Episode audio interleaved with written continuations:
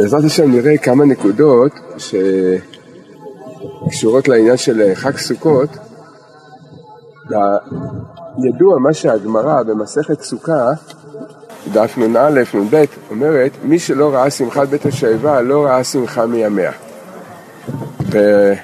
והגמרא מתארת איך שרק גדולי ישראל היו רוקדים והיו עושים תרגילים וריקודים שאין אין, אין אף אחד בעולם שיכול לעשות את זה. רבן גמליאל היה עושה קידה. אז הסתכלנו במפרשים, מה זה קידה? זה לרדת ממצב של עמידה למצב של קיבה בתנועה אחת על האצבעות של הידיים ושל הרגליים. וביררנו, בינתיים עוד אין אף ספורטאי בעולם שיכול לעשות את הדבר הזה. כף רגל ישרה, לא? מה? כף רגל דבוקה, לא? ככה, ככה. כן, ככה. זה האצבעות. רק על האצבעות, רק על האצבעות. על האצבעות של הידיים ושל הרגליים, אבל, אבל גם בתנועה אחת, לא בהדרגתיות. זה כאילו שהוא נופל על הזה. זה, זה, ו, וידוע שהגמרא אומרת שכל הלילה היו שירים וריקודים. השאלה למה היה בעצם את השמחה הזאת? למה עשו את זה? אז הגמרא אומרת, בגלל מצוות ניסוח המים. בגלל מצוות ניסוח המים זה היה הסיבה לשמחה הגדולה שהייתה כל הלילות של חול המועד.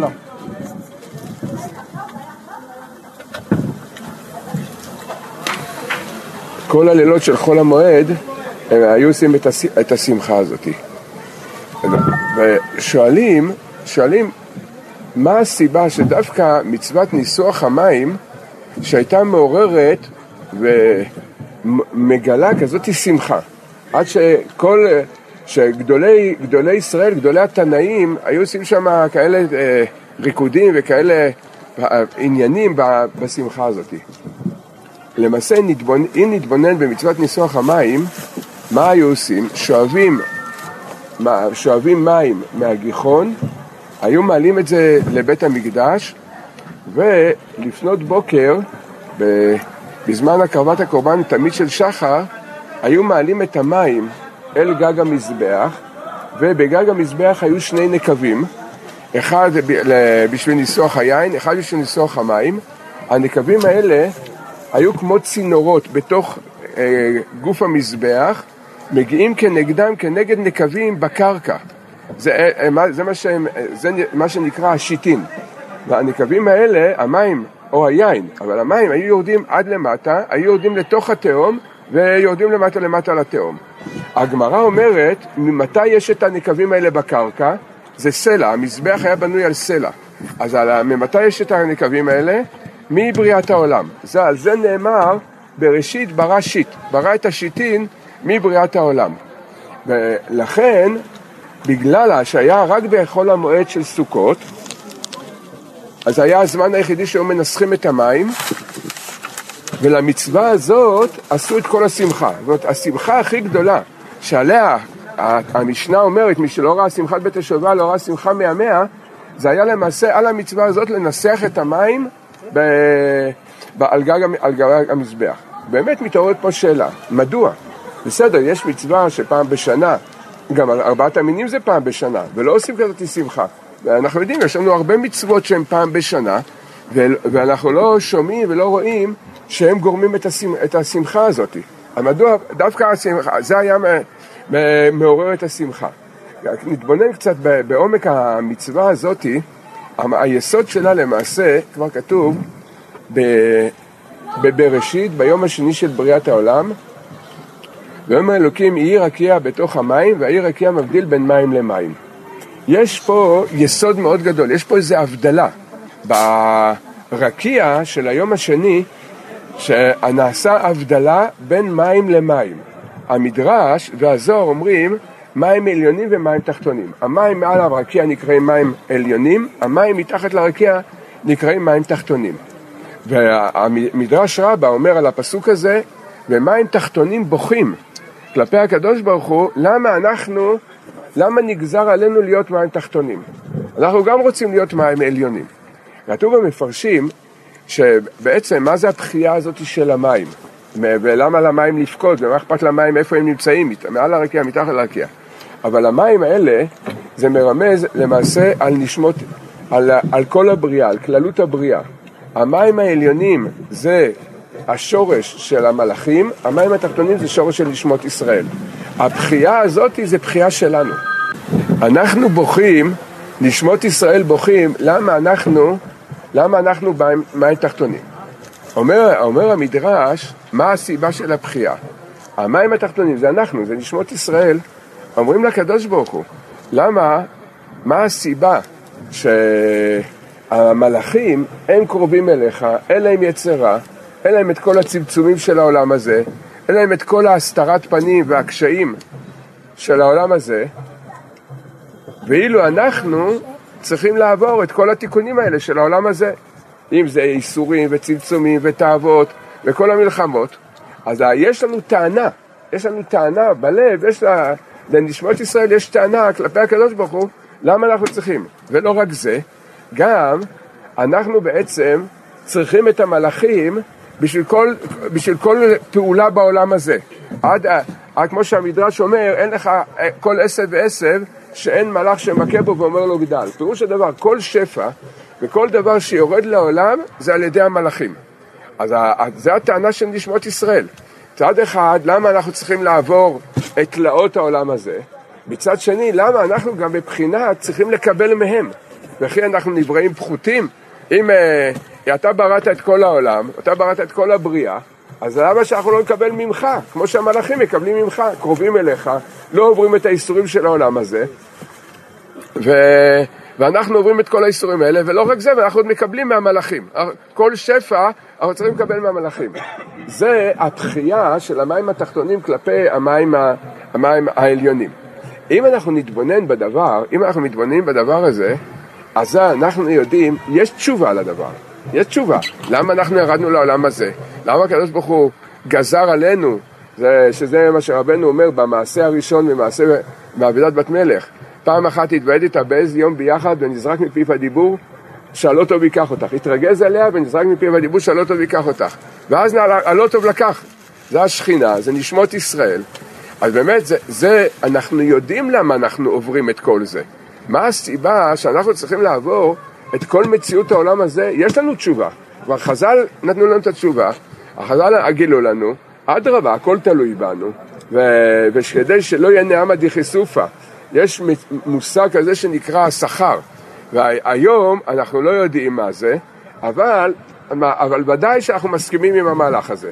כשאנחנו נרגיש, נקבל, בעצם נגיע לשלב התיקון, כולנו נסכים עם המהלך הזה.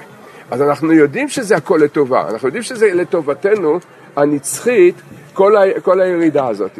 אז לכאורה, על פי זה, שאם אנחנו יודעים, אז למה בעצם אנחנו בכל אופן, למה בכל אופן אנחנו, למה המים התחתונים בוכים? לכאורה, יש לנו תשובה לבכייה הזאת. וה, והמפרשים מסבירים שהמים התחתונים בוכים זה כל יהודי, זה כל נשמות ישראל בוכים. אז לכאורה, למה אנחנו בוכים אם אנחנו יודעים שבאמת הכל לטובתנו, ובשביל השכר הנצחי, וכל הבריאה תלויה בנו, אז, מה, אז, מה, אז על מה יש לנו לבכות, לכאורה? אבל באמת התשובה היא מאוד מאוד עמוקה, התשובה. יש, אנחנו, האדם בנוי ממוח ולב. יש הרבה דברים שאנחנו יודעים, בשכל אנחנו יודעים הרבה דברים, באמת הכל לטובה, כל הבריאה שהקדוש ברוך הוא ברא זה בשבילנו, ואנחנו תכלית הכל. אבל זה אנחנו יודעים בשכל. בלב עדיין אנחנו מרגישים את הכאב של העולם הזה. הבכייה של המים התחתונים זה מציאות הצער בלב האדם. שהאדם, למרות שכל אחד מאיתנו מן הסתם יכול למסור שיחה שלמה או לכתוב מאמר שלם, איך הכל לטובה, ושבעצם כל התכלית, אבל חמש דקות אחרי שנגמור את השיחה או את המאמר, פתאום שוב פעם נרגיש את ההתמרמרות. טוב כדי, בסדר. טוב כדי. אז בלב יש את ההתמרמרות. כל העבודה שלנו למעשה, כל העבודה שלנו בעולם הזה זה לתקן את ההתמרמרות הזאת. וזה כמו שהיה, אנחנו רואים שגדול החכמים של התורה שבעל פה, רבי עקיבא, זה כתוב ברבי עקיבא וחבריו, זכו להשיג מה שמשה רבנו לא השיג. ככה זה מדרש רבה, פרשת חוקת, כתוב כל יקר אתה אינו, זה רבי, רבי עקיבא וחבריו, שהשיגו מה שמשה לא השיג. כי משה עליו נאמר קשר תפילין הראה לעניו, משה השיג את התפילין מאחורנית, ורבי עקיבא וחבריו השיגו את התפילין מקדימה. אומרת, זה השגות יותר גדולות ממשה רבנו. המדרש הזה הוא מדרש קשה מאוד, המדרש הזה, שלפי המדרש הזה, רבי עקיבא וחבריו השיגו יותר ממשה רבנו. זה הפשט של המדרש. זה כתוב מפורט במדרש רבה, פרשת חוקת. כתוב, במפרשים כתוב, הרד"ל, רבי דוד לוריה כותב, שמי זה חבריו של רבי עקיבא? רבי אליעזר הגדול. רבי אליעזר, על רבי אליעזר ורבי עקיבא נאמר שהשיגו מה שמשה רבנו לא השיג.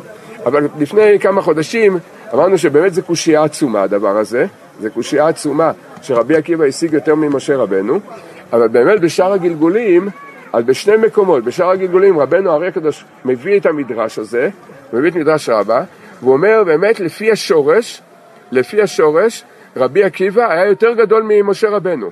אבל הוא, הוא מסיים את זה בלשון הזאת, ככה מסיים רבנו הארי, ומשה רבנו בכוח מעשיו העצומים השיג את כל ההשגות של רבי עקיבא.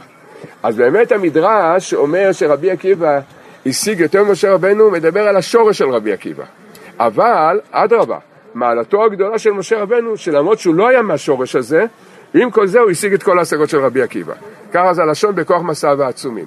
אז, אז רבי עקיבא, שגם כתוב בתוספות במסכת פסחים, בגמרא יש גרסה, שאלו את רבי עקיבא ולא ידע לענות, התוספות אומרים מיד חייבים לגרוס חכם אחר. זה ודאי לא רבי עקיבא.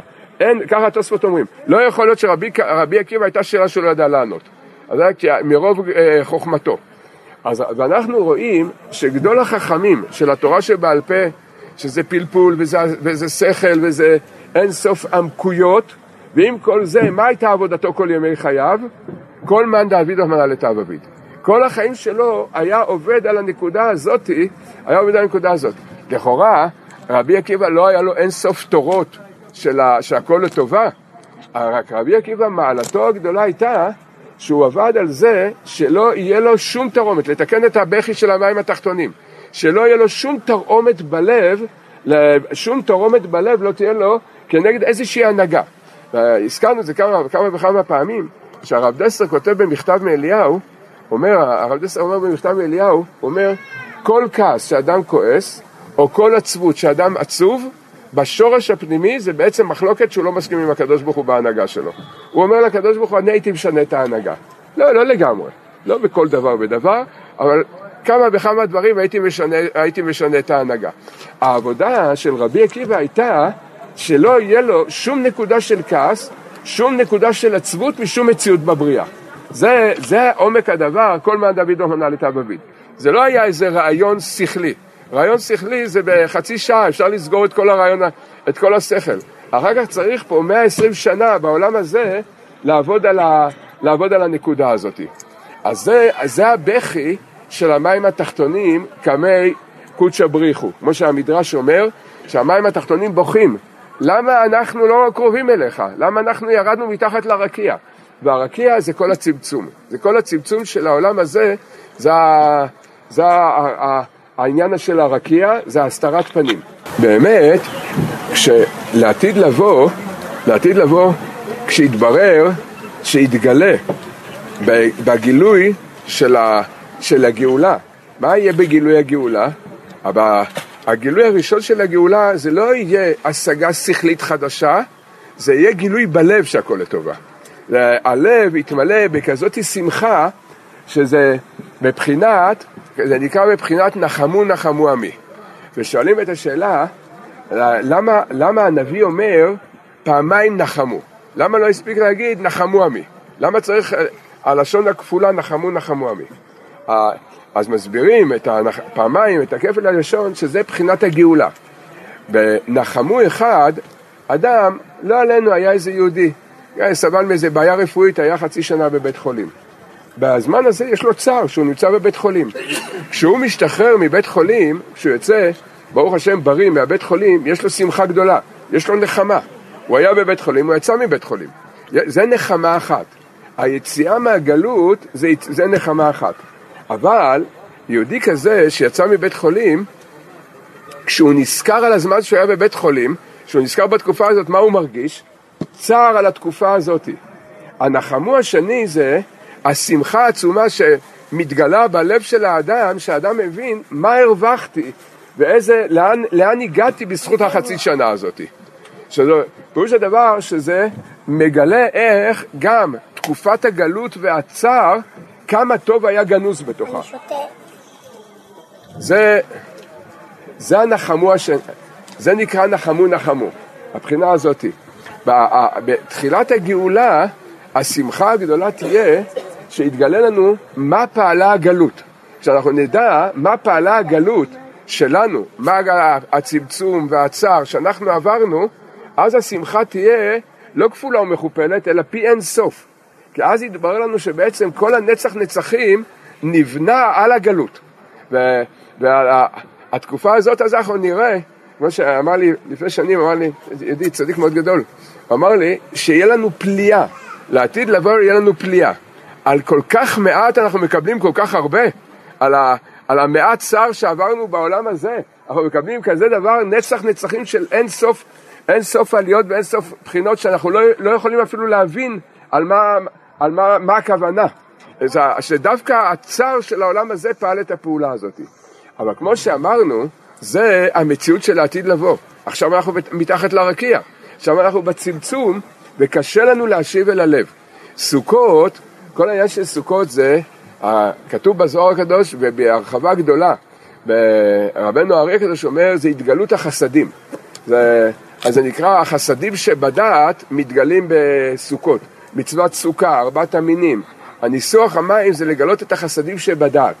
החסדים שבדעת זה האהבה והחיבור שתהיה ותתגלה לעתיד לבוא. לעתיד לבוא אנחנו, שזה יתגלה. העניין של ניסוח המים, מה, מה, מה בעצם הפעולה של ניסוח המים? כמו שאמרנו קודם, שואבים מים, מאיפה שואבים את המים? מהמעיין. המי מעיין, מאיפה הם באים? זה מים שבאים מהתאומות. זה כנגד הנשמות שנמצאים בתאומות. עכשיו, כששואבים אותם, מעלים אותם. קודם כל מעלים אותם מהמעיין. קודם כל מעלים אותם לעולם הזה. מעלים אותם לאיזה מצב של שפיות. אבל באמת המים האלה עולים על, על גג המזבח, ששם כל התיקונים של העולם, ומה עושים איתם, עם המים האלה? ועכשיו אנחנו שופכים אותם שיורדים בחזרה לתאומות.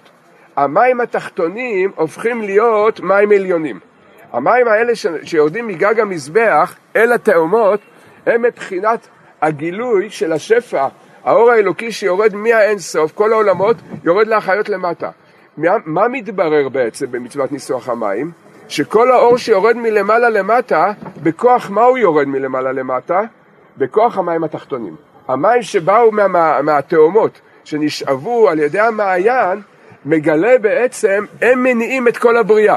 דווקא הנשמות מתחת לרקיע, שזה אנחנו, זה נשמות ישראל, בעולם הזה, בצמצומים שבה אנחנו עוברים, עם כל ההתמודדויות, עם כל הקשיים שאנחנו עוברים, הם מגלים בעצם, במצוות ניסוח המים מתגלה שהמים התחתונים בעצם מניעים את כל הבריאה והופכים להיות מים עליונים. פירוש הדבר שמתגלה במצוות ניסוח המים מעין מה שיהיה לעתיד לבוא. שלעתיד לבוא, אז אנחנו נגלה שכל תנועה שלנו בעולם הזה, לטובה, שיהודי עשה איזושהי תנועה לטובה, אז למעשה הניע את כל הבריאה, מה שאי אפשר בכלל להשיג עכשיו. הבחינה הזאת הייתה מתגלה במצוות ניסוח המים. לכן אומרים, אומרת המשנה, מי שלא ראה שמחת בית השואבה, לא ראה שמחה מימיה, מדוע? מכיוון שהיה מתגלה כזה אור גדול, כזה אור גדול, איך תנועה שלנו בעולם הזה בעצם מניעה את כל העולמות. והכל הצער של המים התחתונים מיד מתהפך להיות השמחה הכי גדולה. השמחה הכי גדולה. הלכה למעשה, ללמוד מפה, ראיתי, השבוע ראיתי אה, בשם אה, אה, את התלמידי חכמים מאוד גדולים, שהוציאו איזה ספר חדש עכשיו בחסידות וקבלה על העניין של סוכות. אז הוא אומר, הוא כותב שם בלשון הזאת, הוא אומר, שם תלמיד חכם בעולם הבא זה לפי ההתחזקות שלו ברצונות בעולם הזה. הפירוש זה דבר שזה, המים, המים נוקבין, זה מים נוקבין, הם מניעים את כל הבריאה. זה המים התחתונים שנמצאים פה בעולם הזה בצער, אבל בעצם כל תנועת הבריאה, כל השפע של הבריאה באים מפה. אבל צריך לדעת שאנחנו אומרים שפע הבריאה, זה מה שיתגלה לעתיד לבוא. זה לא רק לזמן שהנשמה נמצאת בעולם הזה, אלא זה לנצח נצחים. זאת אומרת, כל מצווה, כל פעולה שאדם עושה בעולם הזה, היא פעולה נצחית, שהולכת איתנו למעשה לעוד מיליארד שנה, לעוד עשר מיליארד שנה, והיא תעלה מים נוקבין, והיא תוריד שפע חדש לאין סוף זמן. מה שאי אפשר בכלל להבין את הדבר הזה, מה הפעולה של, של יהודי עושה בעולם הזה. אבל, בפשטות, כשאנחנו אומרים, מה פועל בזה? כשאנחנו שואלים את השאלה, מה פועל את כל הפעולה הזאת, אז אה, בלשון הקבלה והחסידות זה נקרא מים נוגבין. המים נוגבין. זה התורה שאנחנו לומדים, המצוות שאנחנו עושים בעולם הזה, הם, הם, הם פועלים את כל הפעולה הזאת. אבל כתוב בספרים הקדושים שלכל מצווה ולכל תורה שאנחנו לומדים יש נשמה. זאת אומרת, המצווה עצמה, גם הלימוד עצמו, זה הגוף. זה הכלי והדרך שבה אנחנו עושים. אבל, אבל זה, זה, זה בחינת החיצוניות. אבל מה זה הבחינה של הפנימיות? מה זה הנשמה בעצם של המצווה של הלימוד התורה? כמה שאדם יותר מתגעגע וכוסף לאור של הקדוש ברוך הוא, לקרבה של הקדוש ברוך הוא, זה נקרא הנשמה של המים נוגבין. זה, זה המעורר, מה שמעורר את כל העולמות, את כל הבחינות, זה הכיסופים והרצונות. לכן, הרבה פעמים אנחנו רואים שבפרט בדור שלנו, זה באמת היה כל הדורות, אבל בדור שלנו זה במידה מוגברת, הרבה מניעות, הרבה קשיים, וגם שאדם עושה ומוסר את הנפש, ועדיין נשאר בקשיים מאוד מאוד גדולים. אז אנחנו כואבים את הכאב הזה. למה אחרי כל המסירות נפש, אחרי כל המאמץ, כל ההשתדלות שלנו, עדיין אנחנו נשארים בכזה, בכזה הסתרה? אז, אז מובא, מובא שאדרבה, המניות האלה, הקשיים, הם גורמים להתעוררות הרצון יותר ויותר.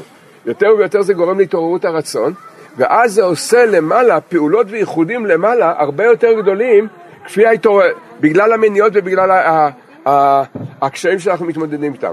בשבת הזכרנו איזה חידוש אה, מאוד יפה בשם הרב מורגנשטרן, שהוא מביא את זה בספר ים החוכמה עכשיו על חודש תשרי. אז הוא אומר, הוא, הוא כותב שם על התורה, בקיא ברצו, בקיא בשוב. הוא אומר, הרצו זה העבודה של האדם בזמן שיש לו גדלות מוחין, יש לו התעוררות, ידוע, והשוב זה העבודה שלנו בזמן הצמצום וההסתרה. אז הוא אומר, כדרכו בקודש, אז אומר הרב מורגנשטרן, שבשעה שאדם אה, עובד את הקדוש ברוך הוא בגדלות המוחין, הוא פועל תיקונים עד הדקנה של עולם האצילות, זה נקרא הדקנה, הזקן, ה-13 י"ג מידות של רחמים, של ארי חנפין. אומר, העבודה בזמן הגדלות יכולה להגיע עד לשם. זה מקום עצום, זה י"ג מידות של רחמים שהקדוש ברוך הוא גילה למשה רבנו. אבל אומר, אומר הרמוגן ששם הוא כותב בפירוש שלו על תורה ו', אומר, אבל בזמן השוב, בזמן שאדם בצמצום ויש לו צער וכיסופים, הוא אומר, הוא מגיע עד הגולגלתא דאריך, שזה הרבה הרבה יותר גבוה מהדקנה של אריך. אז הוא אומר שם, האדם לא יכול לפעול את הפעולה הזאת בזמן הגדלות. רק בזמן, ה, בזמן הקטנות הוא יכול לפעול את הפעולה הזאת. אז הוא, הוא, מסביר למה, מכיוון שהנשמה מצטערת. היא מצטערת על ההסתרה שבה היא נמצאת. אז בגלל הצער מתגבר הרצון והכיסופים, ואז, ואז זה עולה למקום יותר גבוה מזמני, מזמני הגדלות. התיקון הרבה הרבה יותר גדול בדבר הזה. זה היה מתגלה, כל האור הזה היה מתגלה בבית השואבה, בשמחת בית השואבה. שאז היה בעצם, כי כל מצווה כידוע יש לה אה, השתלשלות ושפע רוחני אה, בכל, בכל העולמות. המצווה של ניסוח המים האור הרוחני שלה הייתה מגלה בעצם שהמים התחתונים הם בכלל לא מים תחתונים, הם מים עליונים. בעצם כל פעולת הבריאה זה מהרצון, מהתעוררות הלב. לכן היה מתגלה כזאת שמחה, שזה השמחה של תיקון כל העולם. השמחה של, כי כל התיקון של העולם, זה כמו שאמרנו, זה תיקון כל העולם זה המלחמה בין המוח לבין הלב. שהמוח יודע שהכל לטובה, והלב מסרב להודות לזה, מסרב להכיר בדבר הזה. מכיוון שהיה מתגלה ב- בלילות חול המועד, היה מתגלה הבחינה הזאתי, לכן היו עושים כזאת שמחה שלא היו יכולים לישון, ורק גדולי ישראל, שהיה להם, תמיד הצדיקים יש להם שלמות, בבירור הנקודה הזאת, רק הם היו יכולים לרקוד בבית המקדש. שאר ישראל היו באים לראות את הריקודים שלהם, של, של גדולי ישראל. כי הריקודים שלהם זה היה בבחינת הריקודים וההשגה של הבטלר בלי הרגליים. הבטלר בלי הרגליים, יש לו את הריקודים. שמעתי את זה מהרב, הוא גם בפירוש של מגילת איכה, הוא קצת כתב את זה הרב, של הבטלר בלי הרגליים יש את הריקודים הכי הכי הכי גדולים בבריאה. למה? כיוון שהבטלר בלי הרגליים זה משיח בן דוד. משיח בן דוד אף פעם לא דרך על הקרקע, אף פעם לא הלך על האדמה. לכאורה זה לא מובן. איך, והצדיק לא הולך על האדמה? מה, הולך באוויר? מה, מה זאת אומרת הוא לא דרך על ה... מה הכוונה הוא לא דרך על האדמה? אבל העקביים, בעקביים, והוא ישופך עקב. נתת שופנו ראש והוא ישופך עקב, זה הכוונה שזה נגיעת הנחש בנפש האדם, זה נקרא בסוד העקביים. ומה זה הנשיכה, הנגיעה של הנחש בנפש האדם, שזה בסוד העקביים? זה הרצון של האדם לעולם הזה. כל התאווה, כל התאוות, כל המידות הרעות, כל הרצון והמשיכה של האדם לעולם הזה, זה נגיעת הנחש בעקביים. זה משם זה מתחיל. וכל נשמה יהודית יש לה נגיעה שמה. לכן כולם צריכים לעבור את המיטה, חוץ מהיחידים שתיקנו את זה, אבל כל נשמה יהודית צריכה לעבור את זה. הבחינה של משיח בן דוד, שהוא נקרא קפצן בלי הרגליים, זה שהוא אף פעם לא הלך על האדמה, האדמה זה סוד הדמיונות, לכן האדמה זה לשון אדמה, לשון מדמה, זה הדמיונות של העולם הזה, וה, ומשיח בן דוד, הרב אמר שזה הבטלר בלי הרגליים, הוא אף פעם לא הלך על האדמה, הכיוון שלו לעולם לא נגעו באדמה. מה הכוונה הכיוון שלו לא נגעו באדמה? הכוונה אין לו שום התחברות, שום התקשרות עם דמיונות העולם הזה. שום נקודה של התחברות והתקשרות עם העולם הזה, וזה שברגע שה, שאין התחברות והתקשרות, ממילא יש את השמחה הכי גדולה. כי הצדיק, שהצדיק שאין לו אחיזה בדמיונות העולם הזה, הוא רואה שהוא רואה, הוא חי כל רגע איך המים התחתונים הם מים עליונים, הם בכלל לא תחתונים. נהפוך הוא, זה עולם הפוך ראיתי, שבאמת המים העליונים זה המלאכים, וזה כל הבחינות העליונות, הן בעצם מקבלות מהבחינות התחתונות. זאת אומרת, יש חיצוניות, אנחנו למטה והם למעלה, ויש פנימיות, אנחנו למעלה והם למטה. אבל עכשיו אנחנו, כמו שאמרנו, בלב אנחנו לא רואים את זה, אנחנו מרגישים את ההסתרה של העולם הזה. אז הבטלר בלי הרגליים, למה הוא רוקד כאלה ריקודים, שזה בחינת שמחת בית השואבה? מכיוון שאין לו שום אחיזה, אין לו שום אחיזה עם דמיונות העולם הזה. הכיויים שלו לא נוגעות באדמה. הכוונה גם הנקודה הנמוכה ביותר בנפש, אין לה שום התקשרות עם שום דמיון של העולם הזה. לכן, בגלל שאין לו את נקודת ההתקשרות עם שום דמיון של העולם הזה, לכן הוא כל הזמן בשמחה עצומה. כי הוא, הוא כבר רואה את התכלית, אין לו, אין לו שום נפילה רגשית בלב למציאות של העולם הזה. ובאמת, כולנו תלויים בזה שמספיק שיש אחד בעם ישראל כזה, ואנחנו כולנו תלויים בו. הוא מעלה את כולנו, הוא מעלה את כולנו. כתוב בזוהר הקדוש, בפרשת כי תצא, על הפסוק כי יפתח איש בור או כי יכרע איש בור, ולא כיסהו, ונפל שם שור וחמור, כסף ישיב לבעליו והמת יהיה לו. אז זה, הפסוק הוא בפרשת משפטים, אבל הזוהר מדבר על הפסוק הזה בפרשת כי תצא. ושם הזוהר אומר, מי זה האיש שקרא בור? אז אומר, אין, אין איש אלא משה שנאמר והאיש משה. אז האיש שקרא את הבור זה משה רבנו. ואז שם הזוהר שואל, מתי הוא קרא בור? הוא אומר, את כל הבורות הוא קרא, את כל הנפילות של כל נשמות ישראל עד הגאולה, משה רבנו אחראי לזה. מתי זה קרה? שהוא שבר את הלוחות.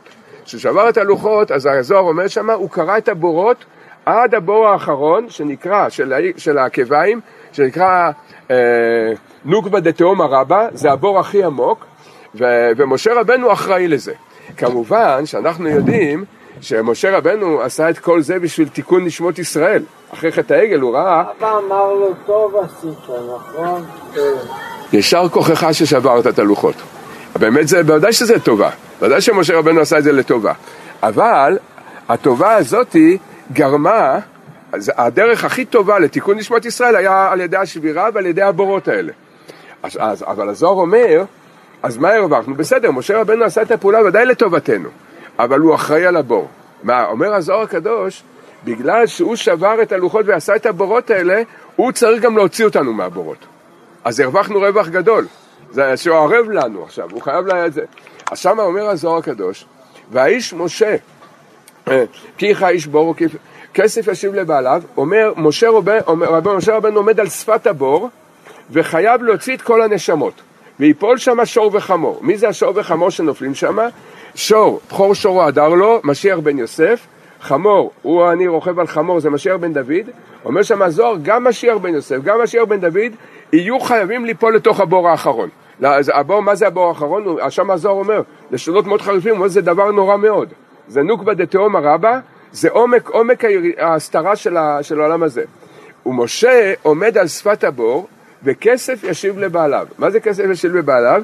כיסופים ורצונות לכל הנשמות שנפלו לתוך הבור, ובפרט למשיחים. שם שואל הזוהר, אבל בסדר, למה המשיחים צריכים ליפול לבור? למה, למה הם צריכים לרדת לתוך הבור הזה? לרדת לבור, לתוך הבור זה לא הכוונה לעשות עבירות, אבל זה לרדת להסתרה ולצמצום של הדור האחרון. לצמצום ולהסתרה של הדור האחרון הם חייבים לרדת. אומר, אומר הזוהר הקדוש דבר נפלא. הם, הם יש להם את הכוח לעלות, והם יהיו כנפיים.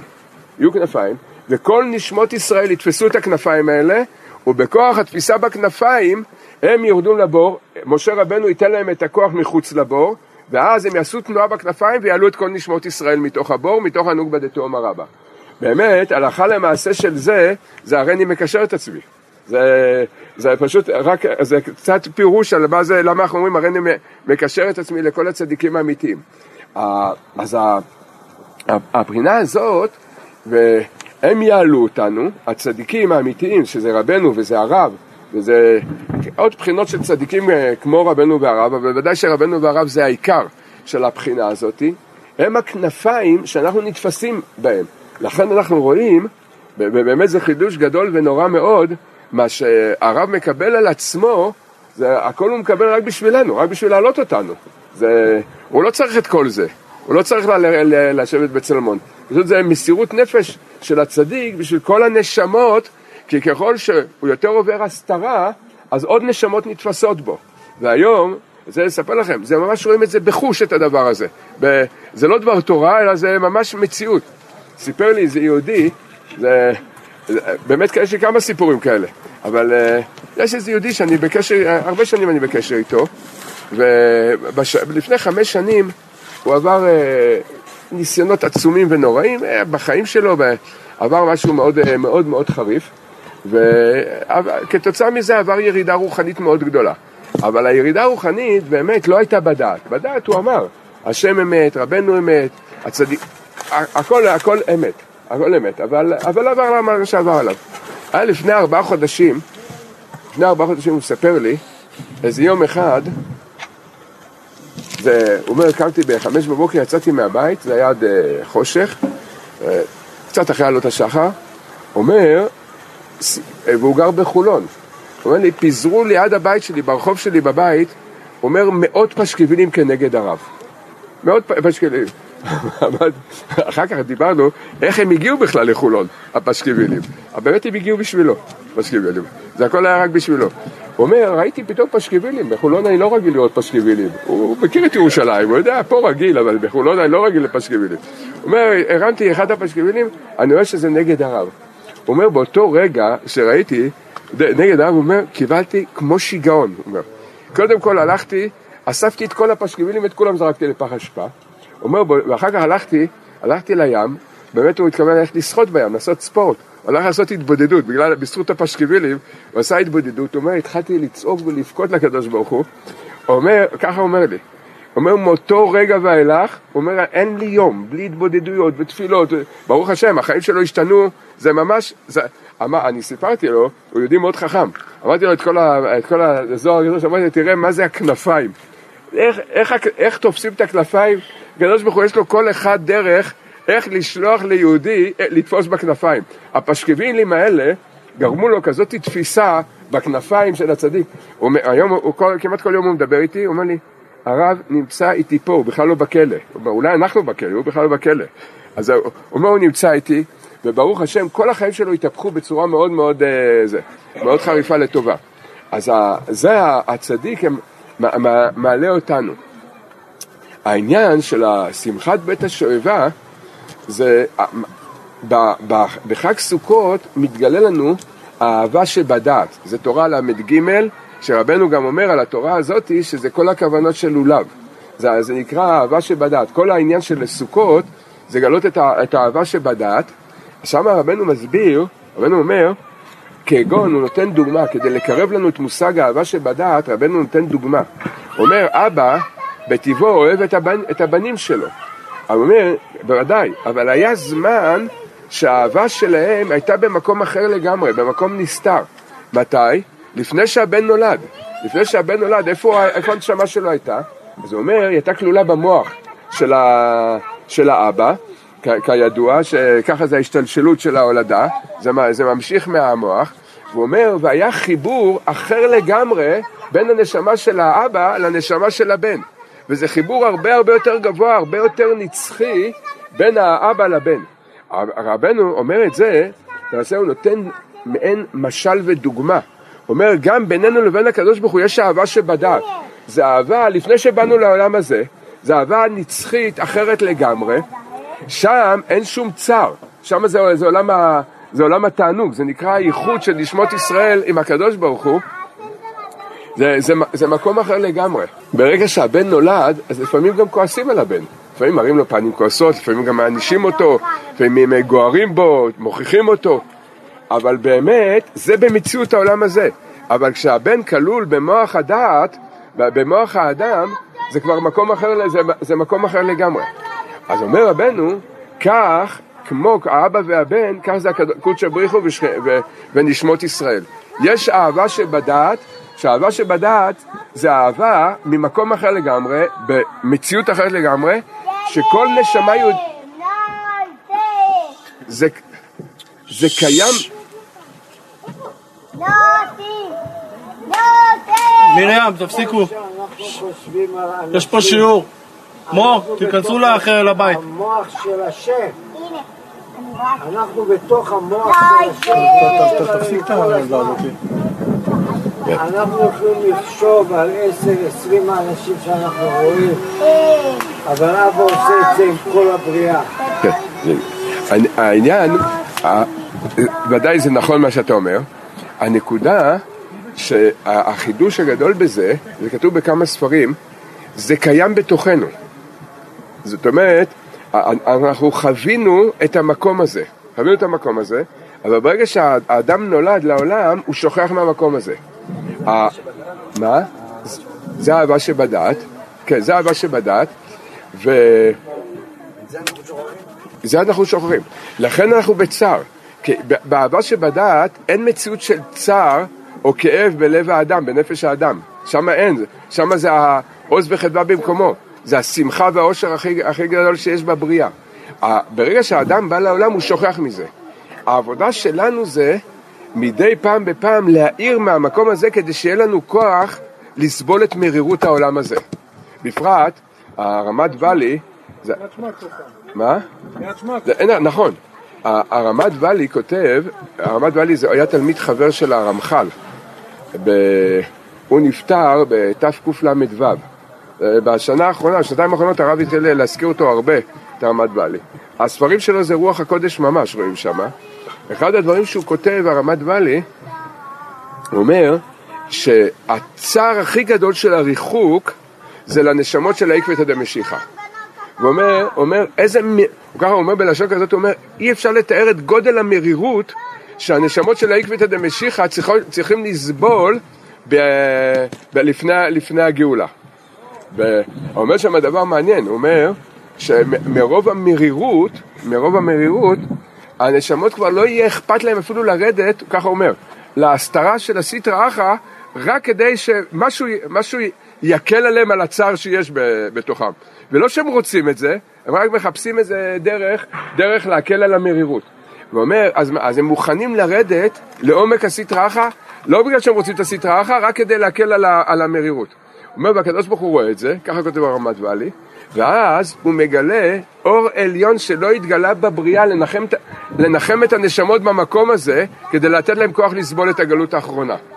זה, אז ב, למעשה, העניין של, כל העניין של סוכות, זה, זה נקרא, רבנו ארי כותב, זה נקרא התגלות החסדים שבדת.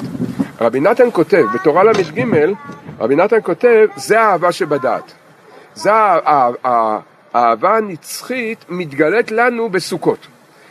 אומר רבי נתן, שמשם אנחנו שואבים את הכוח לסבול ולעבור את כל השנה בשלום. בפרט בהתעוררות, מההתעוררות של המרירות, מתעורר מרד. אדם, אה, אדם מורד בהנהגה של הקדוש ברוך הוא. וזה הדבר שהכי הכי צריך לתקן. כי שורש כל החטאים זה הכל מנקודת המרד. זה נקודת המר, המרידה, שאדם לא מסכים. לכן כנגד זה, שורש כל התיקונים זה נקודת ההכנעה והקבלה. זה, זה לעומת זה. הזכרנו את זה לפני כמה זמן, שבמעשה, במעשה מבן מלך ובן שפחה שנתחלפו, אז הבן. הבן מלך האמיתי גורש. ואז הוא גורש ממקומו, והוא אמר, ממה, הוא לא ידע באמת מי הוא.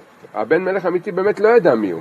זה, באמת זה מרמז על, עלינו, על נשמות ישראל, שבהתחלה הם חייבים לעבור מציאות שהם נקראים בן שפחה, ואחרי זמן מתחיל להתגלות להם שאולי הוא באמת הבן מלך האמיתי, הבעל התשובה יש לו עדיין ספק.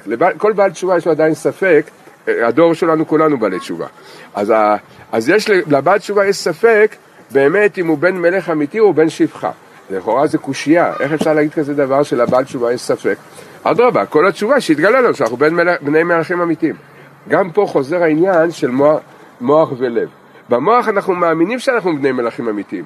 בלב, בגלל שאנחנו עדיין, יש לנו רצון לעולם הזה, זה הבן שפחה.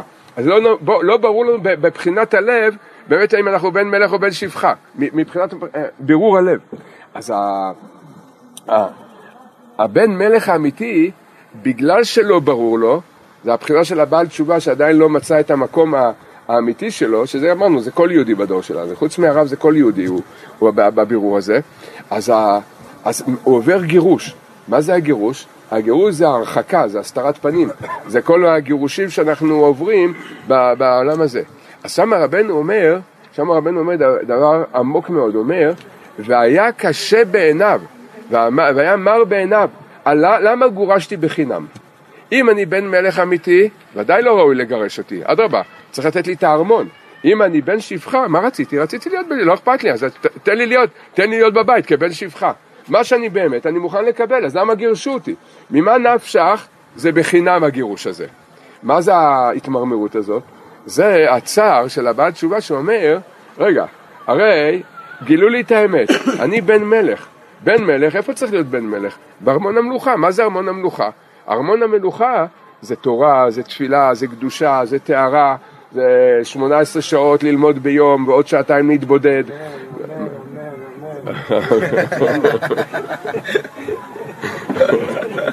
כיסופים והרצונות. להיות בן מלך, צודק, אתה צודק, זה הבן מלך האמיתי. אז הוא רוצה את זה. אז, אבל מגרשים אותנו הרבה פעמים מהמציאות הזאת. יש גירוש. אנחנו רואים, כל אחד חווה את הגירוש הזה במציאות שלו. אומר רבנו, והיה קשה בעיניו, של הבן מלך אמיתי היה קשה בעיניו, ממה נפשך, למה גירשו אותי? למה גירשו אותי? אז רבנו אומר, לשון חריפה מאוד שמה, הוא אומר, ומחמת שהיה קשה בעיניו הדבר הזה, לקח את עצמו לשתייה והלך לבית הזונות ואמר, והחליט בליבו, קח אבל את חיי. פה רבנו אומר נקודה מאוד מאוד עמוקה מה שרבנו אומר. רבנו אומר, כל ההפקרות, כל התאוות של העולם הזה, יהודי לא רוצה את זה ולא צריך את זה. זה לא שייך לנו כל זה, הבחינה הזאת. ורבנו מדבר פה על הפנימיות של הנפש, של הנשמה, למה בכלל יהודי מגיע למקום הזה. כי היה קשה בעיניו על למה גורשתי בחינם. ממה נפשך לא ראוי לגרש אותי? אם אני בן מלך, אני צריך להיות בארמות המלוכה. אם אני בן שפחה, תן לי להיות, בארמות, תן לי להיות בן שפחה. לא אכפת לי, מה, מה התיקון שלי? לעבוד כל היום, לא ללמוד תורה. בסדר, שים אותי בתיקון שלי. למה מטלטלים אותי?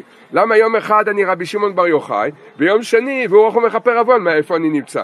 מה זה הטלטלות האלה שמעבירים אותי את הטלטלות האלה? אז רבנו אומר, בעצם נקודת המרד, נקודת המרד זה, זה, זה משתלשל מהבכי של המים התחתונים, למה נגזר עלינו?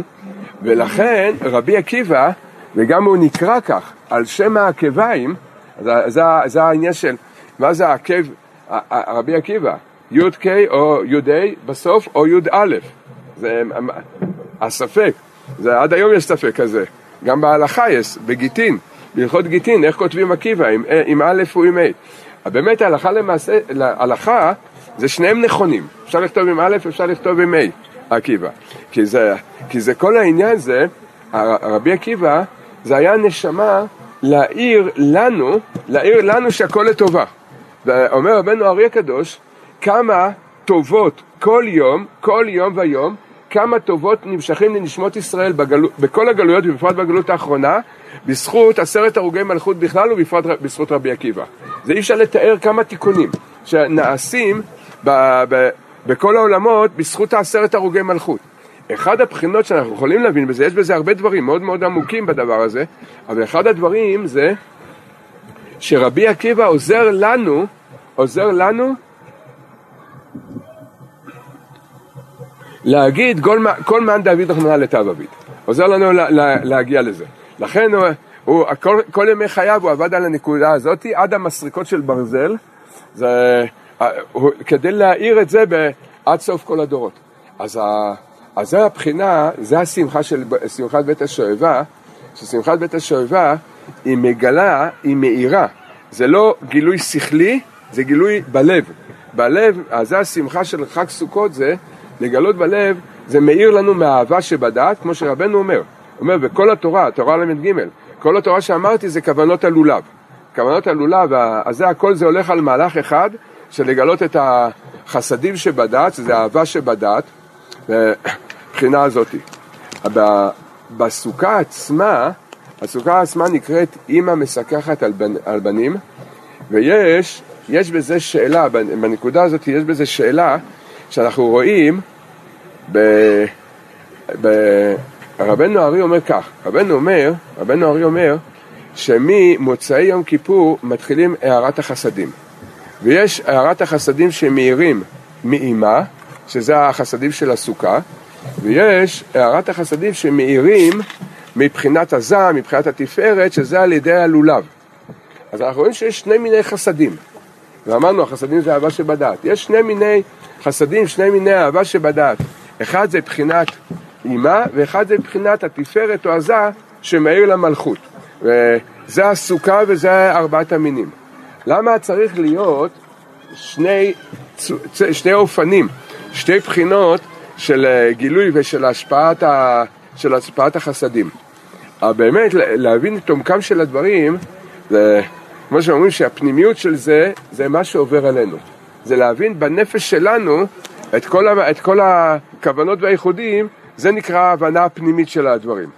והעניין של אימה ותפארת, שזה סוכה ולולב, זה שלפעמים, לפעמים האדם מקבל, התפארת שמאיר, התפארת שמאיר למלכות, לשכינה, תמיד זה הכוונה, השכל של התורה שמאיר ללב שלנו. זה הכוונה התפארת מאיר למלכות. כל הייחודים זה שעל ידי הלימוד התורה, קיום המצוות, אז זה מאיר לתוך הלב שלנו.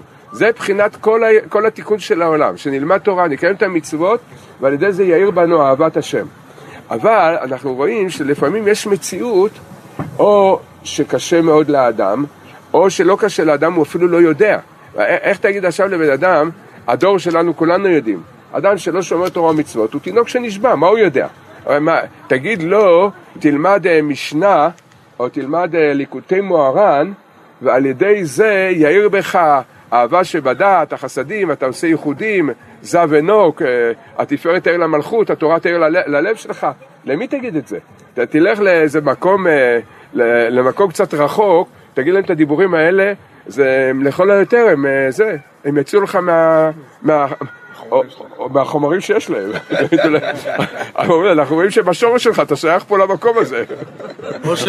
או שהם יבקשו מהחומרים שיש לך, כי את זה עוד אין להם. אז יכול להיות. ויגידו, מאיפה הבאת כאלה השגות? מה גרם לך להשגות האלה? אז ידוע שאי אפשר לדבר. יש, זה או שמציאות של אנשים שאי אפשר לדבר איתם, ולפעמים גם אנחנו בעצמנו נמצאים במציאות שהתורה לא מאירה לנו. לא, אין, יש הסתרה כזאת. ואז יש לקדוש ברוך הוא את ההנהגה שנקרא חסדים דאימה. מה זה חסדים דאימה? זה לא דרך התורה. זה אימה, זה נקרא עולם התשובה, זה בינה הילאה, זה מאיר ישירות ללב של האדם. זה, זה הבחינה של הסוכה. הבחינה של הסוכה, שגם אם אין לאדם תורה, או מצד שהוא תינוק שנשבע, או מצד שעכשיו זה אנחנו, אבל בהסתרה, בצמצום, ואז לכאורה אנחנו היינו בסכנה, כי התורה לא מאירה לנו. עכשיו, התורה לא מאירה לנו, אז אנחנו בסכנה, זה ידוע. היצר הרע כל שנייה אורב לאדם בכל מיני בחינות. אז לכן יש עוד דרך של חסדים, זה נקרא, זה נקרא חסדים של אימה, זה סוד הסוכה, שברגע שאדם לא יכול לקבל מהתורה, מכל מיני סיבות, לא יכול לקבל מהתורה, אימה הילאה, זה סוד השכינה הילאה, היא מאירה לאדם. אבל באיזה אופן היא מאירה לאדם? הרי אמרנו, עכשיו המוח לא מאיר ללב. כי אם המוח מאיר ללב, אז זה תפארת מאיר למלכות. לא צריך את אימה הילה, כי יש עכשיו סדר אחר, יש סדר שהתפארת, הזירנפין מאיר, זה הייחודים של מה שכתוב בכל הספרים הקדושים, זה ונוק, זה השכל, זה התורה, מאירה לנו ללב. אבל אם עכשיו אדם נמצא בהסתרה כזאת, זה לא מאיר לו, זה לא מאיר לו, אז כדי לשמור עלינו, יש לנו אימא הילה, שזה נקרא סוד השכינה הילה, בינה, עולם התשובה, ואז הקדוש ברוך הוא ממשיך חסדים, חסדים לאדם, חסדים לאדם לא דרך התורה, לא דרך התפארת.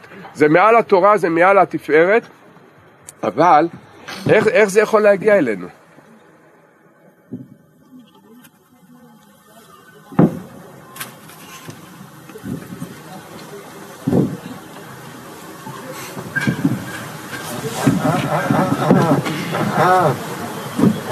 איך זה יכול להגיע? הרי, הרי, הרי זה, זה מציאות שהמוח סתום. או מצד שהוא תינוק שנשבע, שאתה לא יכול לדבר איתו, כמו שאנחנו יודעים, או מצד שאנחנו עכשיו בקטנות כזאתי שאין לנו שכל כרגע. מכירים את המצב הזה? מדי פעם, מדי פעם. אתה יודע, הרמח"ל כותב, הוא כותב, באחד האגרות שלו למערי בסן, הוא היה רבו בפשט ותלמידו בקבלה. אז הרמח"ל כותב, בלשון הזאת הוא אומר, ומעיד עליי, מעיד עליי יודע תעלומות, שמאז שמעתי על דעתי לא עבר לי רבע שעה אחד בלי איחוד. אז גם אנחנו יש לנו את הבחינה הזאת, כל רבע שעה איחוד, רק אה, זה באמת התגלה שכל הצמצומים זה באמת איחודים, רק אנחנו עוד לא רואים את זה. אבל על כל פנים פה מתעוררת שאלה, פה, פה מתעוררת שאלה גדולה, מה, מה, איך, איך החסדים של הסוכה, של אימה, מאירים למלכות, לשכינה, זה לנו, אם אין לנו מוח. כי כל העניין שלהם זה להעיר שאין מוח. אז, אז כתוב, בעל התניא כותב דבר נפלא מאוד. בעל התניא הוא צמח צדק, אני לא זוכר, אבל זה הכל בשם בעל התניא. אז הוא כותב דבר נפלא מאוד. הוא אומר, יש בחינה, יש בחינה כזאת, שברגע שאדם לא יכול להשיג בשכלו שום דבר, יש בחינה מאוד עליונה, שזה מאיר ישר ללב של האדם. מהלב העליון אל, אל הלב שלנו ישירות. זה התורה שרבנו אומר, שאדם הולך במדבר ואין לו ספר ללמוד, אז הוא מקבל מהלב העליון. פירוש הדבר שפתאום יש כזה מצב שאדם לא מבין, רק הוא מרגיש בלב כזה אהבה, כאלה כיסופים, כאלה רצונות לקדוש ברוך הוא, והאדם בעצמו לא יודע אפילו מאיפה קיבלתי את זה. מאיפה, מאיפה זה הגיע עכשיו ההתעוררות הזאת? זה, זה כשהתפארת, זה עדיין ההתקשרות שלנו עם התורה, נסתמה, אנחנו לא יכולים להתקשר עם התורה, יש בחינה של אימה הילאה. עכשיו, אם נתבונן בזה, כמה העניין של אימה הילאה חשוב בכלל ובפרט בדור שלנו. כי כמה פעמים נסתם לנו המוח, ואנחנו לא יודעים איפה צד ימין ואיפה צד שמאל, מרוב מה שעובר עלינו. ובאמת, ש... באמת שואלים את השאלה, איך אנחנו נשארים, ברוך השם, כן? אבל איך אנחנו נשארים יהודים? אנחנו נשארים עם פאות וזקן? למה אנחנו לא נוסעים עכשיו לזה, להחריב את העולם? עם ישראל, ברגע שהוא יוצא מהתורה, הוא מחריב את העולם. עזים שבאומות, זה, זה גמרא מפורשת. זה, זה, פעם שמעתי, עם אחד הצדיקים שמעתי שאם הקדוש ברוך הוא לא נותן לנו תורה, אז אנחנו עדה שלא היינו מקבלים להיות נושאי כלים הכי פחותים שלנו, עם השיטות הפרימיטיביות שלה, שלהם. כל מעצלות, אם היה כפתור, כולם היו לוחצים. מה? אם היה כפתור שמשמיד את העולם, כל אחד היה לוחץ. מעצלות, איך להחריב את העולם, זה מאוד קשה. לא, אבל אנחנו, דיברנו על בחינה אחרת, על העזות של נשמות ישראל, העזות נוראית על נשמות ישראל. מה שמעדן אותנו זה התורה. אם לא התורה, והשם ירחם עליה. זה, הגויים כמה צריכים להודות לקדוש ברוך הוא שהייתה לנו תורה. אחרת כל, כל 70 שנה, לא זוכר, נדמה לי האדמו"ר מפורסום אמר לי פעם, נדמה לי, אני לא בטוח, הוא אמר לי שעם ישראל כל 70 שנה היו מחריבים את כל כדור הארץ ובונים אותו מחדש. בבחינת בורא עולמות ומחריביו. כל אחד רוצה להגיע לשמיים אבל הוא לא רוצה למות.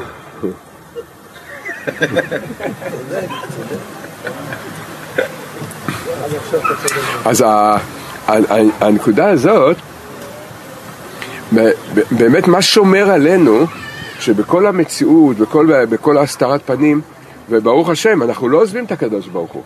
באמת זה נס, זה, זה כל יום זה, זה ניסים אה, מופלאים. זה האימה הילאה ששומרת עלינו. אימה הילאה, היא שומרת עלינו, היא מאירה בתוכנו את החסדים שבדעת. והאדם רוצה לברוח, אדם רוצה, יש מצבים, אדם רוצה לבעוט, אדם רוצה למרוד, אדם רוצה לברוח, ובכל זאת משהו עוצר אותו. זה החסדים של אימה הילה, זה נקרא החסדים שבדת. אז אומר, אומר רבנו, רבנו הארי אומר, החסדים מאימה הילה נמשכים על ידי הסוכה. זה הסוכה, לכן הסוכה זה השמירה, זה השבע ענני כבוד שהיו במדבר, זה השמירה עלינו כל השנה נמשכת עלינו ממצוות סוכה. לכן הצדיקים היו מקפידים לא לצאת מהסוכה. למה? הם ידעו שאם בשבעה ימים כמה שפחות יצאו מהסוכה, ככה כל השנה הם יזכו לא לצאת מהסוכה. תראו למה תהיה להם שמירה, שתשמור עליהם בכל מה שעובר, בפרט אה, בדור שלנו. אז, אז כמו שאמרנו קודם, אמרנו, הבן מלך והבן שפחה שנתחלפו, שהבן מלך האמיתי, הוא רע בעיניו ממה נפשך. למה, למה למה, למה זורקים אותי? למה מטלטלים אותי בטלטלות כאלה? אמר לך, רגע, אני, אני, אני נשמה אלוקית? אני בן מלך, אני נשמה אלוקית? תן לי להיות כל היום בקדושה ובטהרה, למה אתה זורק אותי? ואם אני צריך להיות בחוץ, תשים אותי בחוץ. מה קשה? קשה זה כל הטלטלות האלה. זה כל הטלטלות האלה. ואז זה מה שאומר רבנו, והחליט בליבו ללכת לכל ההפקרות של העולם הזה. כל ההפקרות, התאווה הידועה, השתייה, זה למרוד בהנהגה של הקדוש ברוך הוא. כל הירידות וכל הקושי שאנחנו עוברים זה בירור נקודת המרד. נקודת המרד שבתוכנו, והתיקון של, נק... של נקודת המרד זה לא רצה הגיבור אלא הכנעה. זה כל הזמן לראות איך אנחנו זוכים להסכים עם ההנהגה של הקדוש ברוך הוא. מה? כן.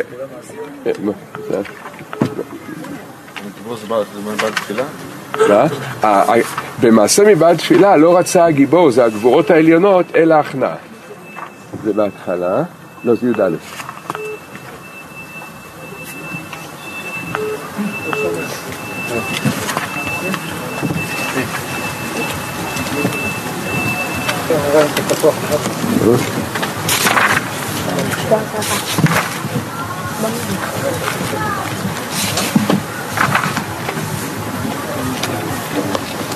הלשון המדויקת, וחרה לו הדבר מאוד לבן הנ"ל, לבן מלך אמיתי, על אשר נתגרש ממדינתו בחינם. כי הסתכל בעצמו, למה ועל מה מגיע לי זאת להתגרש? אם אני בן המלך, בוודאי אינו מגיע לי זאת. ואם אין אני בן המלך, גם כן אינו מגיע לי זאת להיות בורח בחינם, כי מה חטאי? והוא רע לו מאוד, ומחמת זה לקח את עצמו אל השתייה והלך לבית הזונות, ורצה לבלות בזה את ימיו, להשתכר וללכת בשרירות ליבו מחמת שנתגרש בחינם. זה עמוק מאוד הנקודה הזאת. מנקודת המרד, כל הירידות של האדם מתחילות מנקודת המרד. וזה מה שרבנו בעצם אומר לנו פה. וממילא מידה טובה מרובה, ונקודת ההכנעה מתקנת פי 500. כי מידה טובה מרובה, מידה טובה מרובה פי 500. ובאמת, בהמשך, שרבנו אומר, שברגע שהוא אמר, פתאום יום אחד הוא התעורר, הוא אמר, אם הקדוש, ברוך אם הקדוש ברוך הוא עשה לי ככה, אז אה, לא יכול להיות פה איזה, מה, הוא לא יודע מה הוא עושה? המחשבה הזאת, מאיפה היא באה אליו? זה מסוד הסוכה, זה אימה הילאה ששומרת על הבנים. כי אימה הילאה, היא שומרת עלינו שלא, שלא נלך לאיבוד. בשום, ב, ב, בשום מצב היא שומרת עלינו שלא נלך לאיבוד. ואז האדם לא מקבל דרך השכל, כי בזמנים האלה אין שכל. התורה לא יכולה להעיר לנו. ואז בתוך, ה, פתאום בתוך הלב של האדם, אדם מרגיש, הוא אומר, רגע, מה, הקדוש ברוך הוא לא טוב איתי? הוא לא יודע מה שהוא עושה? ואז מאיר הנקודה של רבי עקיבא, כל מן דוד רחמנא לטב אביד, מאירה הנקודה הזאת, ופה מתחילה התשובה של האדם. ובאמת, יש כלל גדול. זה, זה, כמה, כמה, זה כתוב בכמה ספרים, הנקודה הזאת. אבל נראה את זה בסיפור הראשון שרבנו מספר,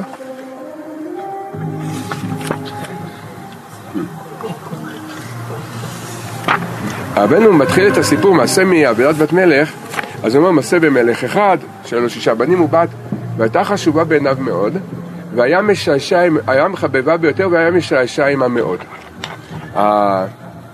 לאחר מכן, רבנו אומר, ופעם אחת התוועד איתה באיזה יום ונשא ברוגז עליה, ונזרק מפיו הדיבור שלא טוב ייקח אותך. למעשה, שלא טוב ייקח אותך, זה, מתי זה היה?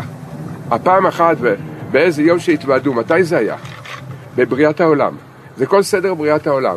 זה מתחיל משבירת הכלים, גילוי הקלי והרע בעולם, לאחר מכן זה בבריאת עץ הדת. למה, למה בראת עץ הדת טוב ורע? זה, זה, זה, זה, זה, מפה מתחיל להיזרק הדיבור שלא טוב ייקח אותך. החטא זה כבר גזירת הגירוש, שאדם הראשון חטא. זה למעשה פעם אחת איתה באיזה יום. פה יש שאלה גדולה, אם נשאל לפי מהלך הסיפור של רבנו. הרי רבנו אומר, הוא מתחיל את הסיפור מעשה במלך אחד. לו שישה בנים ובת והייתה חשובה בעיניו מאוד, והיה משעשע עמה מאוד, והיה מחבבה ביותר, ולאחר מכן קרה ההתוועדות והלא טוב ייקח אותך. נכון? זה לא היה כל כך חטא. אבא אמר לאדם ש... שהם צריכים להוריד לעולמות התחתונות ולהפוך אותם. הם קמו, זה היה גן עדן, הכל היה מסודר, לא היה עולם. לא, מחילה, אתה צודק. אחרי שאכלו, אז הלכו לעולמות תחתונים לתקן אותם. כן, נכון, נכון, אבל אנחנו מדברים עכשיו על היבט אחר, אתה צודק מה שאתה אומר, זה נכון. אבל עכשיו איזה היבט אחר, רגע, שלא לא, זה, לא, לא זה. מה, לכאורה לפי הסיפור פה, מה? מהר בשבילי.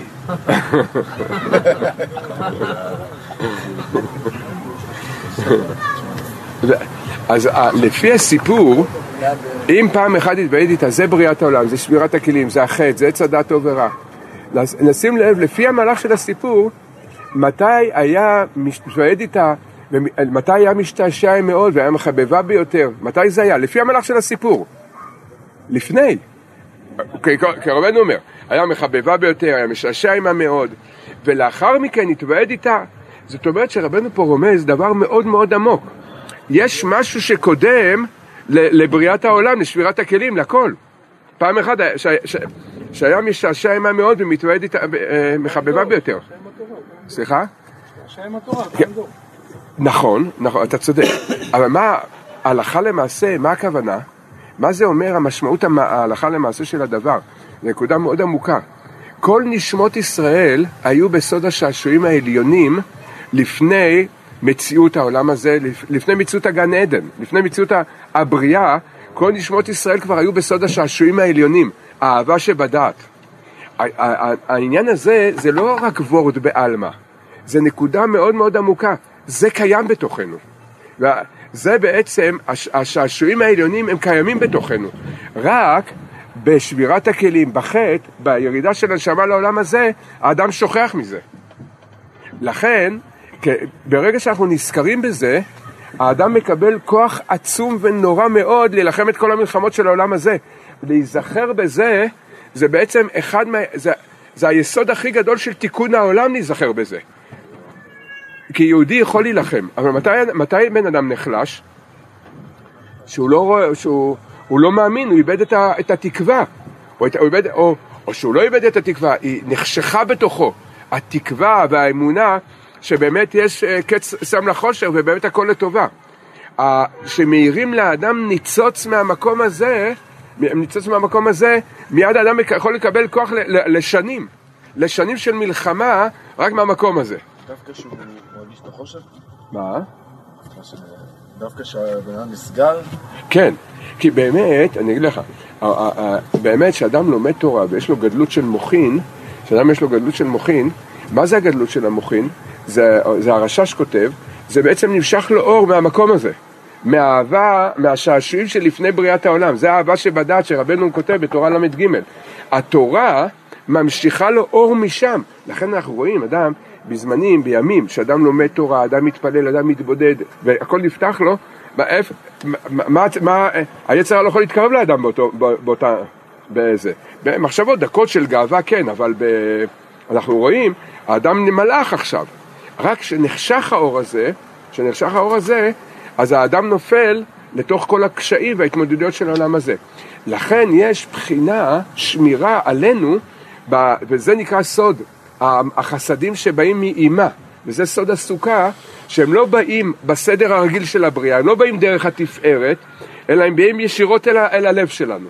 ופה אנחנו מקבלים משם את הכוח לא להחזיק מעמד בכל מה שעובר עלינו. אז המצווה של סוכה בעצם נותנת לנו, ממשיכה את זה לכל השנה. אסור לצאת עכשיו עד סוף החג לבינה אינה הילה? איך הסוכה קשורה לבינה? בינה. איך הסוכה? לא, לא, מה, אתה לא רואה? זה, שהזוהר ורבנו ארי גילו לנו שזה יערת הבינה הילה. ודאי שרק מזה אנחנו יודעים. מאיפה, אנחנו יכולים לדעת את זה? גילו לנו את זה. זה מבחינת גילוי. אז, זה העניין של ה... זה העניין של הכוח, של השמירה, שמקבלים מסוכה. מה?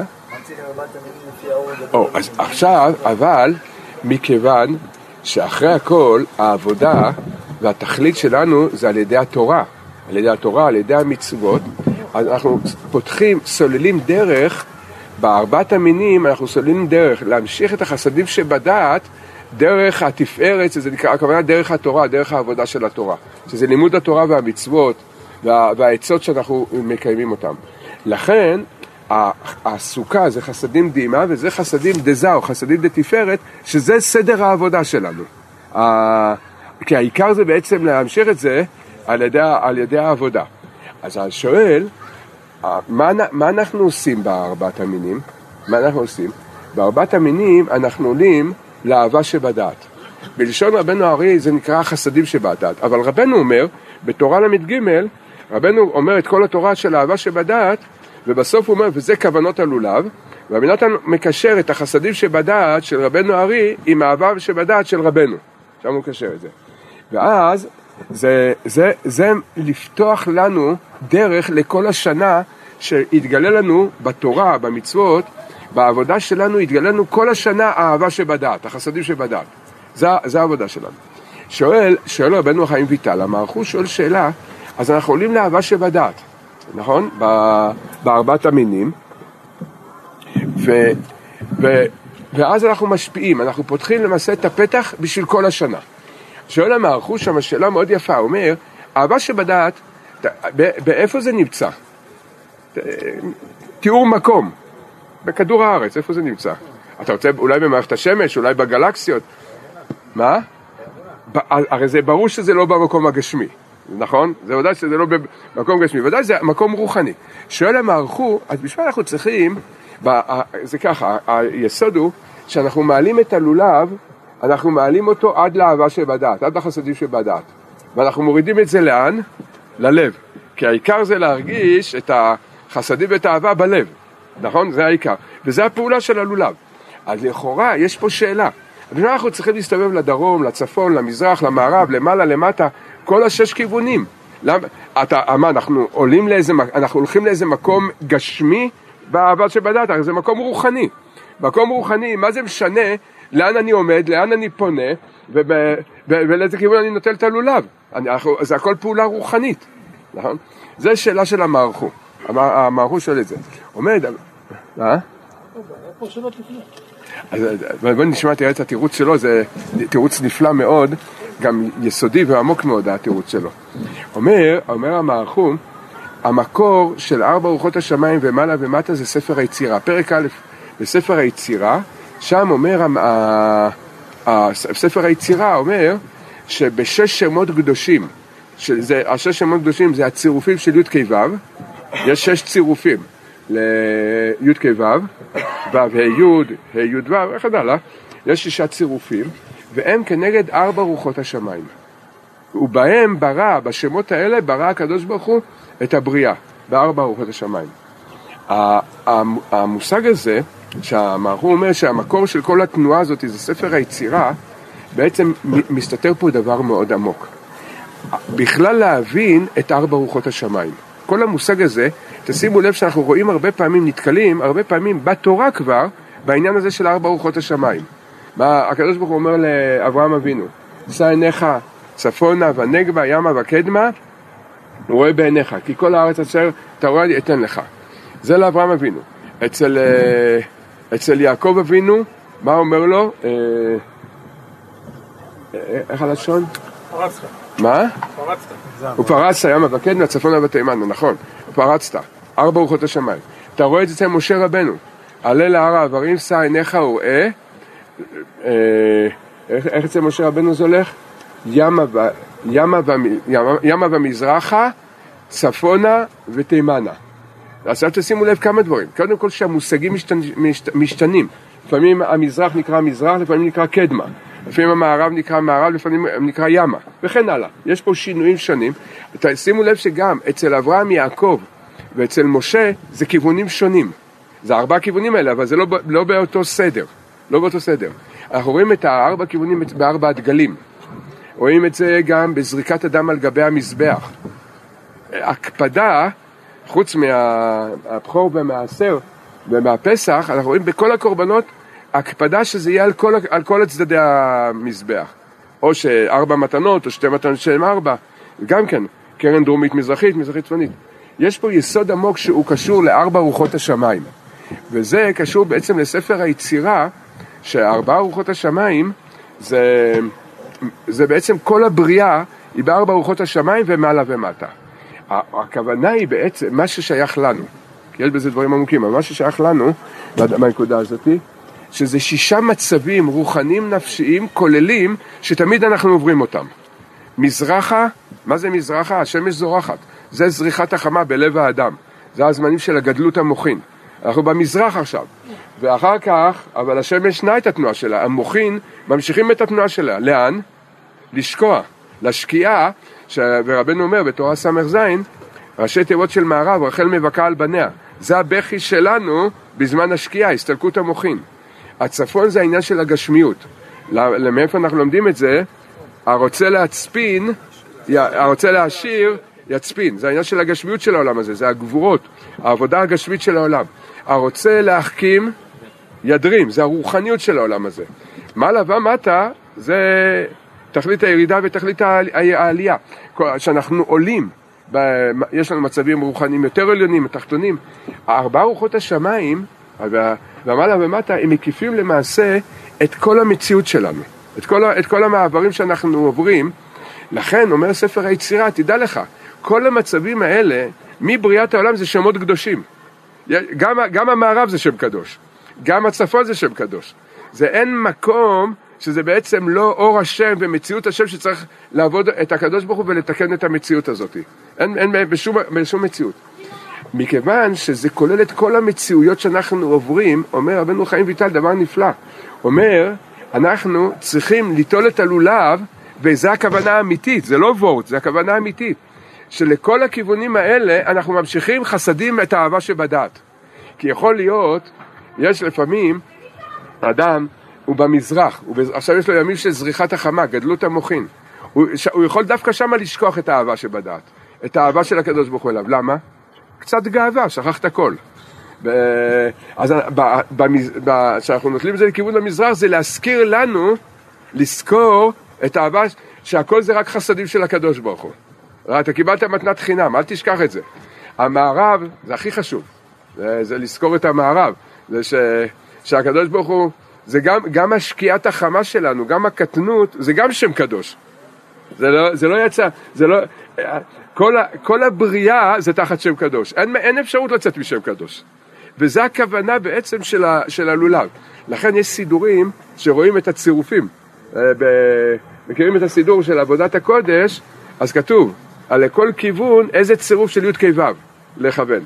זה, זה שמישהו שאל אותי, זה מותר, זה לא כלול במה שרבנו אמר לו לכוון, לראות שמות קדושים של הזה, זה רק לראות את האותיות בדבר הזה, ואז אנחנו ממשיכים את האהבה שבדת, את החסדים, לראות את החסדים של הקדוש ברוך הוא, ולזכור שהכל לטובה בכל המצבים האפשריים. לכן זה ארבע רוחות השמיים.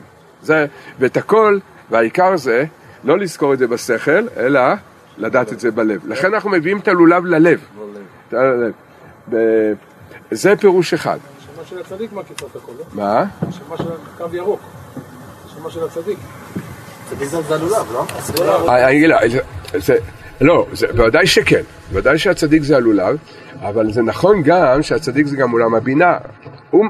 מה, מה זה אומר בעצם? הנשמה של הצדיק פועלת לנו את כל הפעולות האלה. אנ- אנחנו צריכים לעשות את שלנו כמובן, כן? אבל ודאי זה...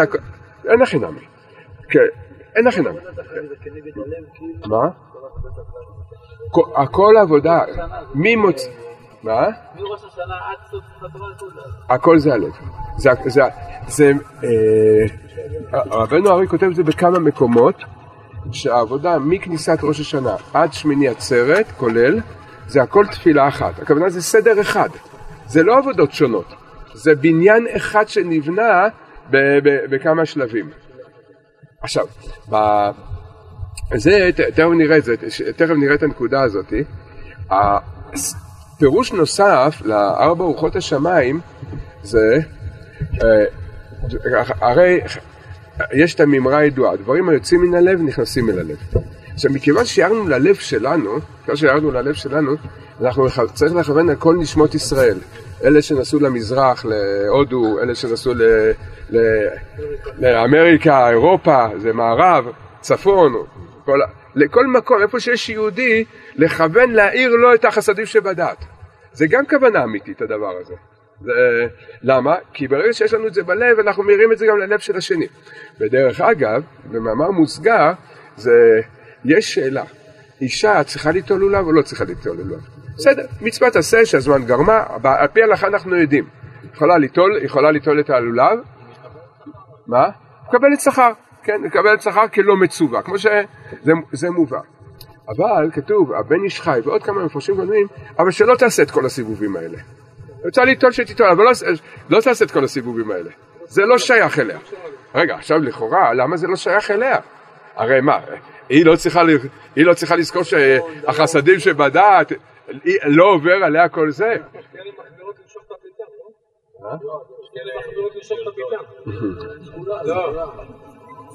משהו אחר, משהו אחר. לא, זה משהו, עניין אחר. אבל באמת, באמת למה, לכאורה לא מובן למה אישה לא צריכה לעשות את כל, את כל הסיבובים האלה. וכתוב במפורש שלא תעשה את זה. כתוב במפורש לא שלא תעשה את זה. אז, זה דבר נפלא. אומר רבנו ארי, אתה ממשיך את זה ללב שלך? אתה יודע איפה היא נמצאת? באותו רגע? מול הלב. לא, בסוכות היא נמצאת מול הלב שלך. זה בסוד הייחודים, למעלה היא פנים בפנים, היא נמצאת עכשיו מול הלב שלך.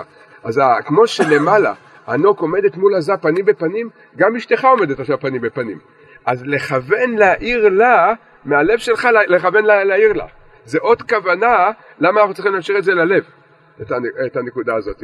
הוא, ממש- הוא ממש ככה לשון, ובוקע האור מן הלב אליה. מה? לא? שמה? גם צריך, אה, נראה לי שראינו איפשהו. גם צריך. שהוא מהיר לה. לא, לא, לא. בסדר, נשאיר את זה, נשאיר את הנקודה יש כזה דבר, כמו שאתה אומר, אבל ב...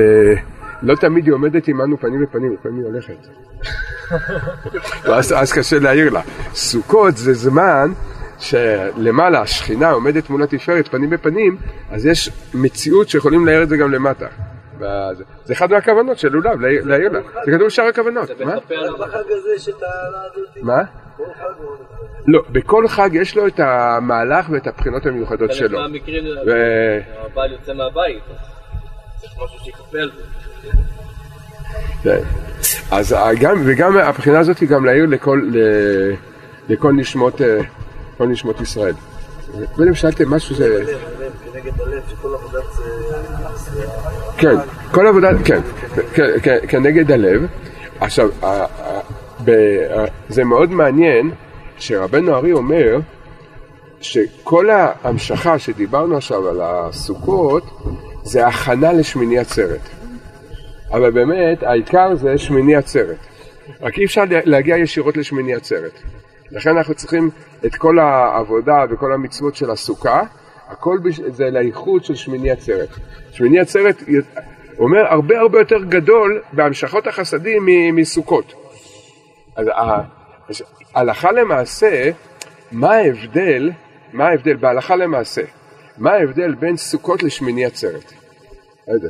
אז כשאנחנו ממשיכים את החסדים, אמרנו קודם, מה שהם מזכירים לנו, לעצמנו, את האהבה שבדעת, את האהבה הנצחית בין נשמות ישראל לקדוש ברוך הוא, הכל מתעורר, אבל אנחנו יודעים שברגע שמגיע יום חול, הכל עובר. ופתאום אדם חוזר לכל הקטנות, לכל הצמצום. השמיני עצרת זה נקרא הייחוד והזיווג של כל השלושה שבועות מראש השנה, שזה גם, זה ייחוד וזיווג של כללות השנה גם. הבח- העבודה זה לקבוע את כל זה בלב שלא ימוש מליבנו.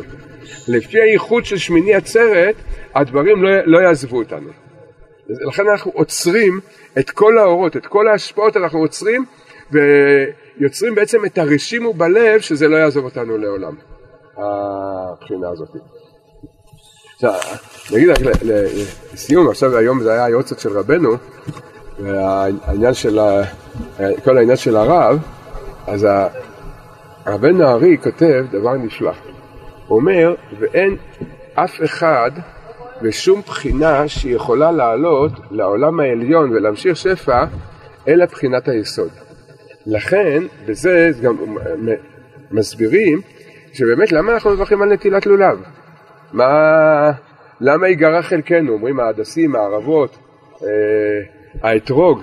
למה אנחנו, לא, למה אנחנו לא מזכירים בברכה את, ה, את שאר המינים? ואדרבה, זו שאלה שרבנו ארי שואל את, זה, הרי אנחנו יודעים שארבעת המינים, ארבעת המינים, שזה סך הכל שבע פרטים ביחד, זה כנגד שבע הספירות, זה, זה נקרא אור החסדים, זה אור החיות הפנימי של הספירות של האצילות. עכשיו, ההדסים כנגד חסד גבורה תפארת, הערבות כנגד נצח ועוד, הלולב כנגד היסוד, על ה... והאתרוג כנגד המלכות. אז לכאורה מי יותר גבוה, ההדסים או הלולב? חסד גבוה. החסד גבוהה והתפארת יותר גבוה מהיסוד. זו שאלה שרבנו ארי שואל את השאלה הזאת. למה אתה מגביה איזה טפח? למה, למה? הרי לפי ההלכה, ההקפדה היא שהלולב יהיה יותר גבוה מהחסד, מההדסים והערבות. לפחות טפח. זה שאלה אחת. שאלה שנייה, זו שאלה ששואלים את השאלה הזאת. למה אנחנו מברכים על הנטילת לולב? באמת ההדסים יותר גבוהים מהלולב. זה אומר רבנו ארי, זה, זה בעצם, זה, רק נדייק בדברים, זה נאמר בשם רבנו ארי. ידוע, הוא לא, לא אמר, ודרך אגב, את זה לא אמר, זה לא אמר חו. זה דרוש לא מהמער חו. למה אנשים יותר גבוהים? זה הסתירות כאילו? מה? זה יסוד וזה? כן, הם יותר גבוהים. כן. יש שם, ב- בלולב יש דרוש לא, ממה, לא מהמערכו. זה, זה אחד המקומות הנדירים. תלמיד של אה, זה, תלמיד, קראו לו רבי יוסף המערבי, או רבי יוסף אבוטבול. הוא היה, זה מאוד מעניין, הוא בא ממרוקו לצפת ללמוד אה, קבלה אצל הזה, אצל, לכן קראו לו המוגרבי. מוגרבי זה מג'רב, זה מערב, זה ממרוקו. שהוא הגיע ל... הוא היה מהקבוצה הקרובה. זה אחד המקומות היחידים, היחידים שיש דרוש שסמכו עליו לגמרי שהוא לא מהמערכו. הרשש, את כל, ה, את כל ענייני החג הוא קבע על פי הדרוש הזה. אז, אז הוא שואל את השאלות האלה בשם אה, רבנו ארי, את ה, את כל השאלות האלה. והוא אומר שם החידוש, ששמעתי את זה מתלמידי חכמים, אני לא יודע להגיד את זה, אבל שמעתי את זה שלא כתוב בשום מקום, החידוש הזה. הוא אומר, אומר, אומר, קודם כל הוא אומר את התירוץ על פי ההבנה הפשוטה. למה מברכים על הלולב? למה הלולב הכי גבוה?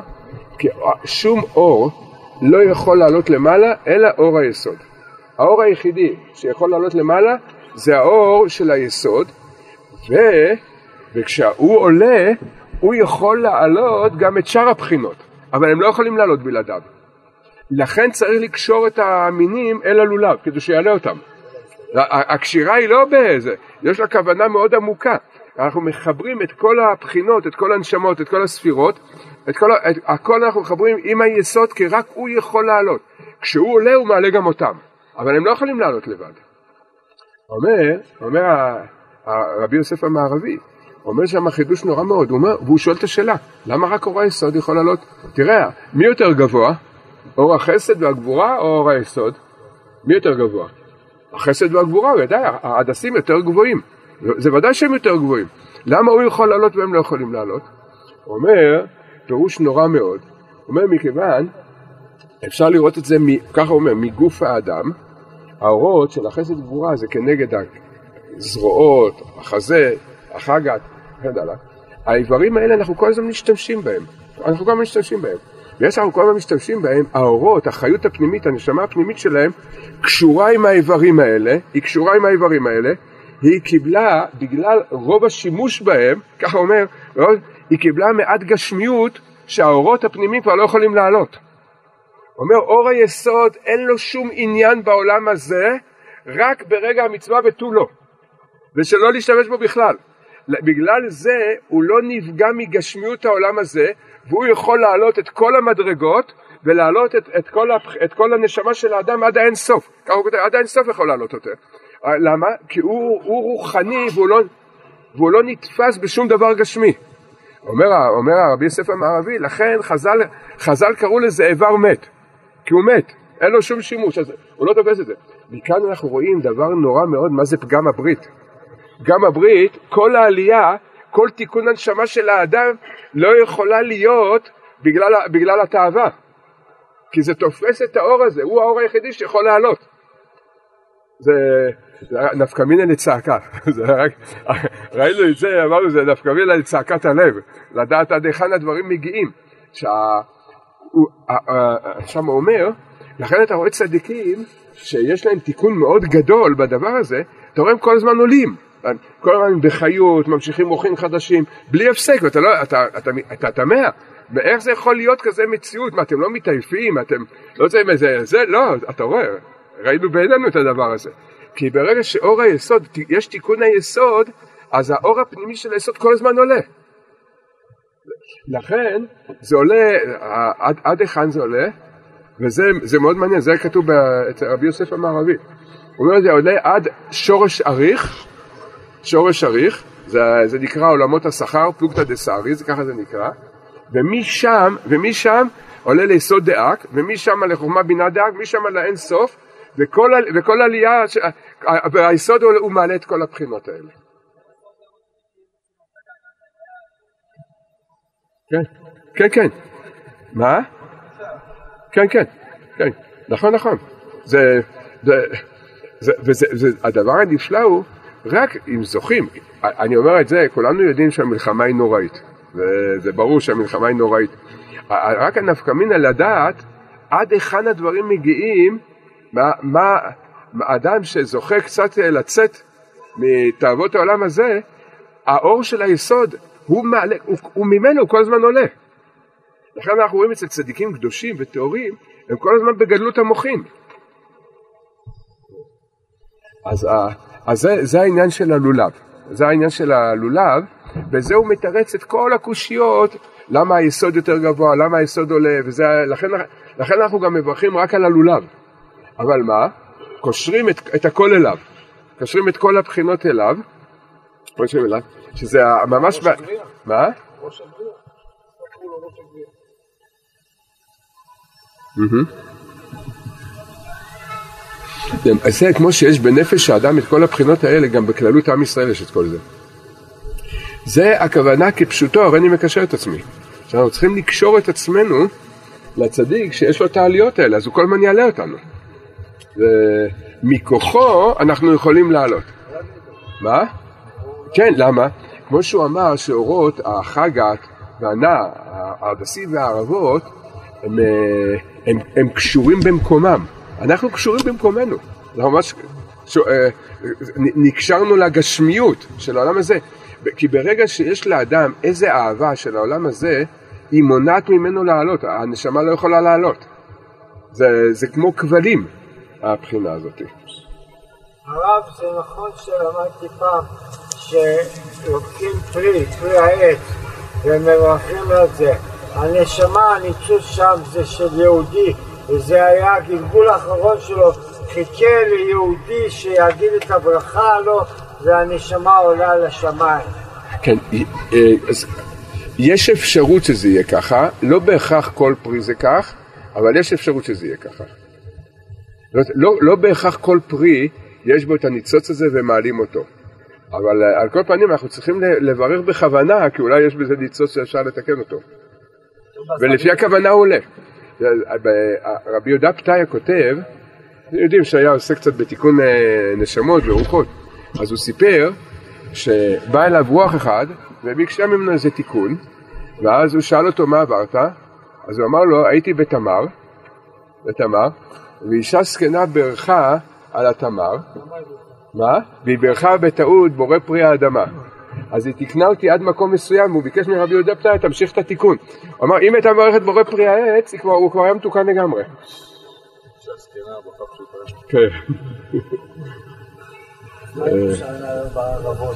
מה? לפי המהלך הזה הוא הרבה. לפי שמחת תורה וישיבת ימים. הערבות אין להם טעם אלא זה אפשר פעם שוב? יש עוד שיעור סליחה. אני חושב שכן. לא? לא, לא, לא פה, לא- לא יודע בדיוק איפה. מה? מה? בשנה רבה. תראה, בשביל. החבטה של האבות. אני אגיד לך, בדרך של וורט. לא שזה לא נכון, אבל לא של וורט. אה, מי זה הערבה? אין לה- ריח ואין לה טעם. כל הנשמות האלה. זה אנחנו. וואי, חסבורית. לא? מה? עוד אומרים חבית חבית ולא בריא. תופסים אותנו, תופסים אותנו, תופסים אותנו, חובטים אותנו באדמה, זה בכל כוחות הדמיונות של העולם הזה חובטים אותנו. מה? ולא אי אפשר לברך, זה בדמיונות העולם הזה, עשו זה. מה- מה? כן, זה החמש גבורות, זה כנגד החמש גבורות ה- מהצפר, זה כל הגבורות שיורדים לאדמה, וזה שאנחנו לא מתאבדים, אז ממתיקים את כל הגבורות של כל השנה. הרב אמר שעיקר התיקון של הדור הזה זה רק לא להתאבד, זהו. כן, זה זה מה שנשאר לנו. כן. אה, שאלתי את זה כמה פעמים בשם של הרב. משנה באיזה זה יכול להתאבד? מה? זה- זה- זה גורר פלפול. עכשיו, באמת העניין של הערבות, אה, מכיוון, מכיוון שלפני, כל פעם שנמשכים חסדים, חייבים לעשות עבודה של המתקת הגבורות. זה חייב להיות. זה, זה, זה כלול במה שרבנו אמר, תכלית, תכלית הירידה זה עלייה. זאת אומרת, אנחנו חייבים לרדת לבירור הגבורות לפני שעולים לחסדים. מכיוון ששמיני עצרת זה מקום חדש לגמרי ביחס לסוכות. זה ממש הלשון שמה, אור חדש שבא מהאינסוף, זיווגים חדשים, הרבה יותר גבוהים מסוכות. לכן, ההושענא רבה, תשימו לב שהושענא רבה זה מעין חזרה ליום כיפורים. ההושענות וה...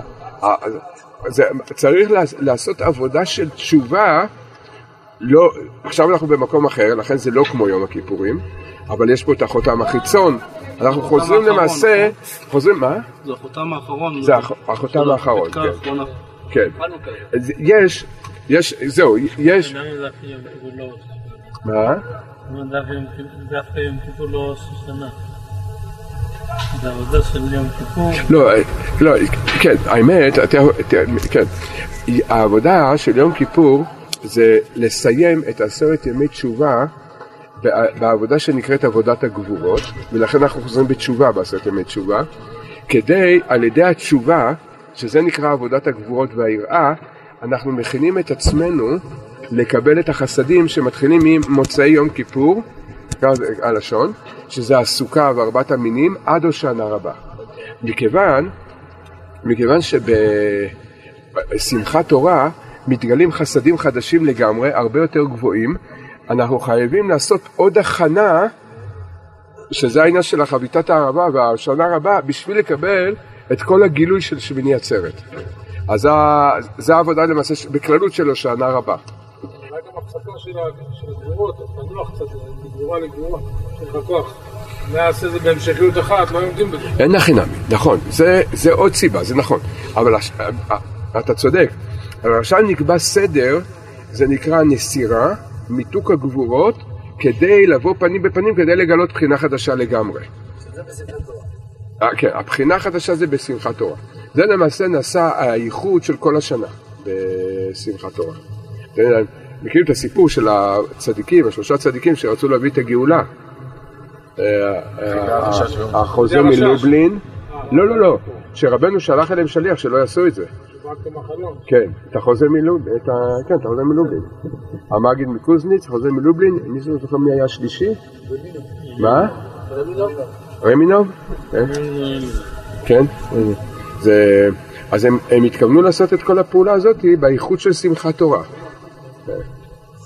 להביא את הגאולה. ולהביא את- כן. גם הרשש עשה את זה. מה? כי רבנו ראה שלא לא הגיע הזמן, כמו שאנחנו רואים שבאמת לא הגיע הזמן. מה איתנו? כן.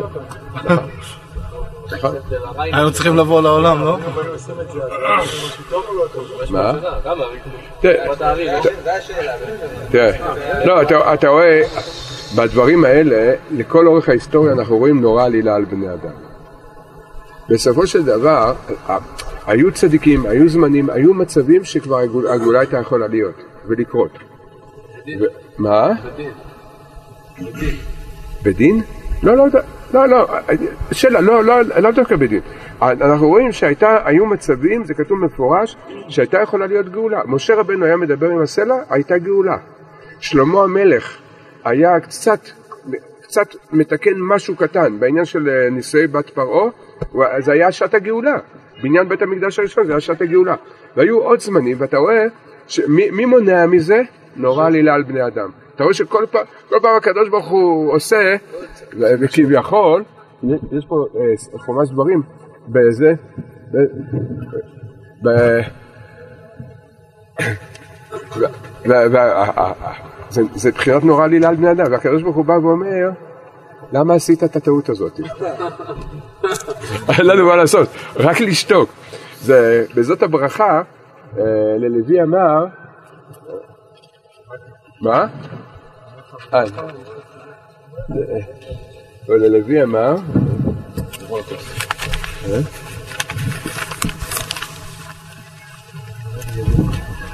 וללוי אמר איזה... הרב הברכון היה צריך, תחת הנדר. מה? תראה, וללוי אמר תומך עבורך לאיש חסידיך אשר ניסיתו במסע תריבו על מי מריבה. אז מה זה הולך על אה, ניסיתו במסע? תריבו על מי מריבה. הרש"י- הפירוש רש"י, מה שרש"י אומר. תריבו על מרי- מריבה נסתקפת, באת, לא- נסתקפת לו לבוא בעלילה. למי הוא בא בעלילה? משה, על מי מריבה? על ה... למה הכית מהסלע? יען לא הקדשתם אותי לעיני כל ישראל, בהכאה בסלע. אומר רש"י, אם משה טעה ואמר שימון האמורים, אהרון ומרים מה עשו? מה זה, יען כי לא הקדשתם אותי? בגלל שאהרון עמד אה, ליד משה, אז הוא נכלל ב... מה זה היה עונש קבוצתי? רש"י אומר, רש"י בזאת הברכה אומר, באת אליו בעלילה. באמת זה סוד נורא הדבר הזה. הקדוש ברוך הוא לא רצה שתהיה גאולה, הוא ידע שאם משה ידבר לסלע, אז משה, זה ה- רבנו ארי כותב, היה עושה איחוד שלם של זע עם רחל, היה כבר תיקון כל העולמות, הקדוש הוא אמר, לא, אני לא רוצה שיהיה עוד. הוא העמיד מה? למשה בחירה, או על עם ישראל או להמתיק אותו. לקחת על עצמו את הקטרוג בעצם. אה? עכשיו תראה, לפי- דברי רש"י, לפי דברי רש"י לא נראה שהוא אפילו אין לו בחירה. נסתקפת לבוא לו בעלילה. הוא עשה לו את זה. יותר גדול, אם משה היה מדבר, היה מקטרג על עם ישראל. למה? לא אה, טוב, אולי בתור של וורט עם חיוך, אבל רגע, לא, לא. היה, אני יכול לא, להבין את. להגיד- לא, לא, לא יודע, אולי יש כזה, אני אומר, בדרך של וורט, אולי יש כזה פירוש, אבל ב, ב, לפי האמת הפנימית, אומר רבנו ארי, הסלע, מה הוא רצה? הוא רצה להמשיך, משה רצה ויכל להמשיך את אור הגאולה, שתהיה עכשיו גאולה. למה? כי באר מרים זה הנהגת הגלות, הבאר זה הבאר של התורה, זה המעיין של התורה. רגע, שנייה, שנייה, שנייה, לא, לא, תקשיב רגע לזה. עכשיו, מה משה רצה לעשות? אתה יודע מה הוא רצה לעשות? הוא רצה לעשות באר חדשה. איזה באר? באר משה. והוא התחיל לגלות את זה בספר דברים, באר משה, את התורה. שמה נפתח באר משה. עכשיו, משה ידע שבדיבור לסלע הוא, הוא יכול להמשיך את באר משה. ובאור משה זה הגאולה, זה אור הגאולה. זה, זה, זה לגלות את המשיח. משיח. עכשיו, הוא טעה. שימון האמורים, המאור בשמש אומר, מה זה שימון האמורים? ש... למה אתם מתעקשים איתי על באר מרים? האמורים זה כתוב שם בלי, בלי ו'. שימון האמורים, הבאר מרים אתם רוצים שאני אפשיר לכם, אני רוצה להפשיר לכם באר משה, להביא אתכם לגאולה. אז ה- והקדוש ברוך הוא נתן בליבו לטעות כדי לה- להכות בסלע. למה? כי הוא לא רצה שזה יהיה. אוקיי, כי מבחינות נורא עלילה על בני אדם, זה מה שרש"י אומר. זה, זה הפירוש ה, ה, ה, לפי, ה, לפי האמת. כי באמת למה, שואלים באמת למה הוא לא רוצה? כי, כי הקדוש ברוך הוא רצה, תשפ"א, אותנו, עם, עם מה שעובר עלינו, והוא הוא לא רצה, הוא לא, הוא לא הסכים לוותר על התענוג שיעלה לו, מה? לא, לא, קץ שם לחושר, לא, לא, קץ שם לחושר ודאי. לא, אין, אין, אין זמן, תכף אני אביא לך ראיה שאין זמן, אין זמן, זה לא, זה, מה? הזמן שזה השנה. כן, אין זמן, כשזה השנה, כן. אבל אנ- אנחנו לא יודעים, זה, שייך להתחלה להתחלה, מים עליונים ומים תחתונים. אנחנו לא יודעים איזה תענוג עולה לקדוש ברוך הוא מהצעקות האלה של המים התחתונים. עכשיו הוא אומר, בתשפ"א יהיו כאלה צעקות שאין, לא היה קודם. אני לא מוכן לוותר על זה. משה, מה אתה רוצה, למנוע ממני את התענוג הזה? נורא עלילה על בני אדם. מה זה כל הקורונה? לא מפחדים מהקורונה, הקורונה זה רק הישועה בעצם. בוודאי. הרי אצל השם, הרי אצל השם, מתי שהוא ברא את העולם בבראשית, נכון? הוא ברא את העולם, הוא ברא, ברגע שהוא אמר את הבראשית, הוא כבר ברא את אגב את- הגאולה, אז הוא ידע כבר, כי אצל השם אין זמן סוף והתחלה, נכון? אז בעצם השם כבר יודע את- את ה- את- את- את- את הקץ. נכון, אתה צודק. תראה, זה... אז בעצם השם יודע שיש אותנו, וזה... משה לא ידע באותו רגע, אבל... לא, זה נכון. כבר מה- בבראשית שהוא ברא השם את את לא, מה- הבריאה, אז הוא כבר ראה את הסוף. אז- מה שאתה אומר, אתה אומר דבר נכון, אבל עכשיו זה היבט אחר. זה היבט מה- מפה, מטעויות הצדיקים שמנעו את הגאולה, כביכול. כביכול, זה- זה- זה- נכון, זה עניין אחר. אז יש- זה באמת הנהגה מקוראי הדורות מראש, נורא עלילה על בני אדם. שהקדוש ברוך הוא רוצה דווקא את ה- את כל הבחינות האלה. אה, אה, כאילו, בעזרת השם, מה יגמור את זה? מה? יגמור את זה? אז זהו, אנחנו מאמינים, רוצים, משתוקקים, רוצים וזהו. ומתפללים. אנחנו מאוד מקווים שהרב כבר יגמור את זה, אנחנו מאוד מקווים. זה, כל אה, זה, זה כל אה, תשוקתנו, ודאי. אה, מי שאמר לי נקודה מאוד יפה, הראינו, כתוב, אה, אה, כי אימץ איתך מארץ מצרים הראינו נפלאות. ומכאן לומדים שהגאולה האחרונה מעין הגאולה הראשונה, נכון? וכתוב, אה, ויהי מושב בני ישראל בארץ מצרים שלושים וארבע מאות שנה. ויצאו על צבאותם, נכון? אז, אז כמה, בפסוק כתוב כמה שנים הם היו בגלות? כתוב מפורש, נכון? מה? עכשיו, בפועל כמה הם היו, אנחנו יודעים? 2010. 210. זאת אומרת שבין מה שכתוב בפסוק למה שבפועל כמה חסר? מה ההבדל? 220, שהוא דילג עליהם, נכון? כמה שנים אנחנו ל- לששת אלפים שנה עכשיו? 270? תעשה חשבון, 220. 5,780, זהו, נגמרו, זהו, אין, אין, אין אפשרות לא להביא את הגאולה עכשיו. אם, אם זה, אם, מה? תש"ף, רם שנים? בתש"ף, לפי החסד אברהם היה רם שנים נגיד, האלף השישי. אז היה חסר 20 שנה. מקווה שזהו, זה... מקווה שנזכה לראות את זה באמת ברחמים וחסדים. הירשמו לערוץ של הרב ויישארו מעודכנים.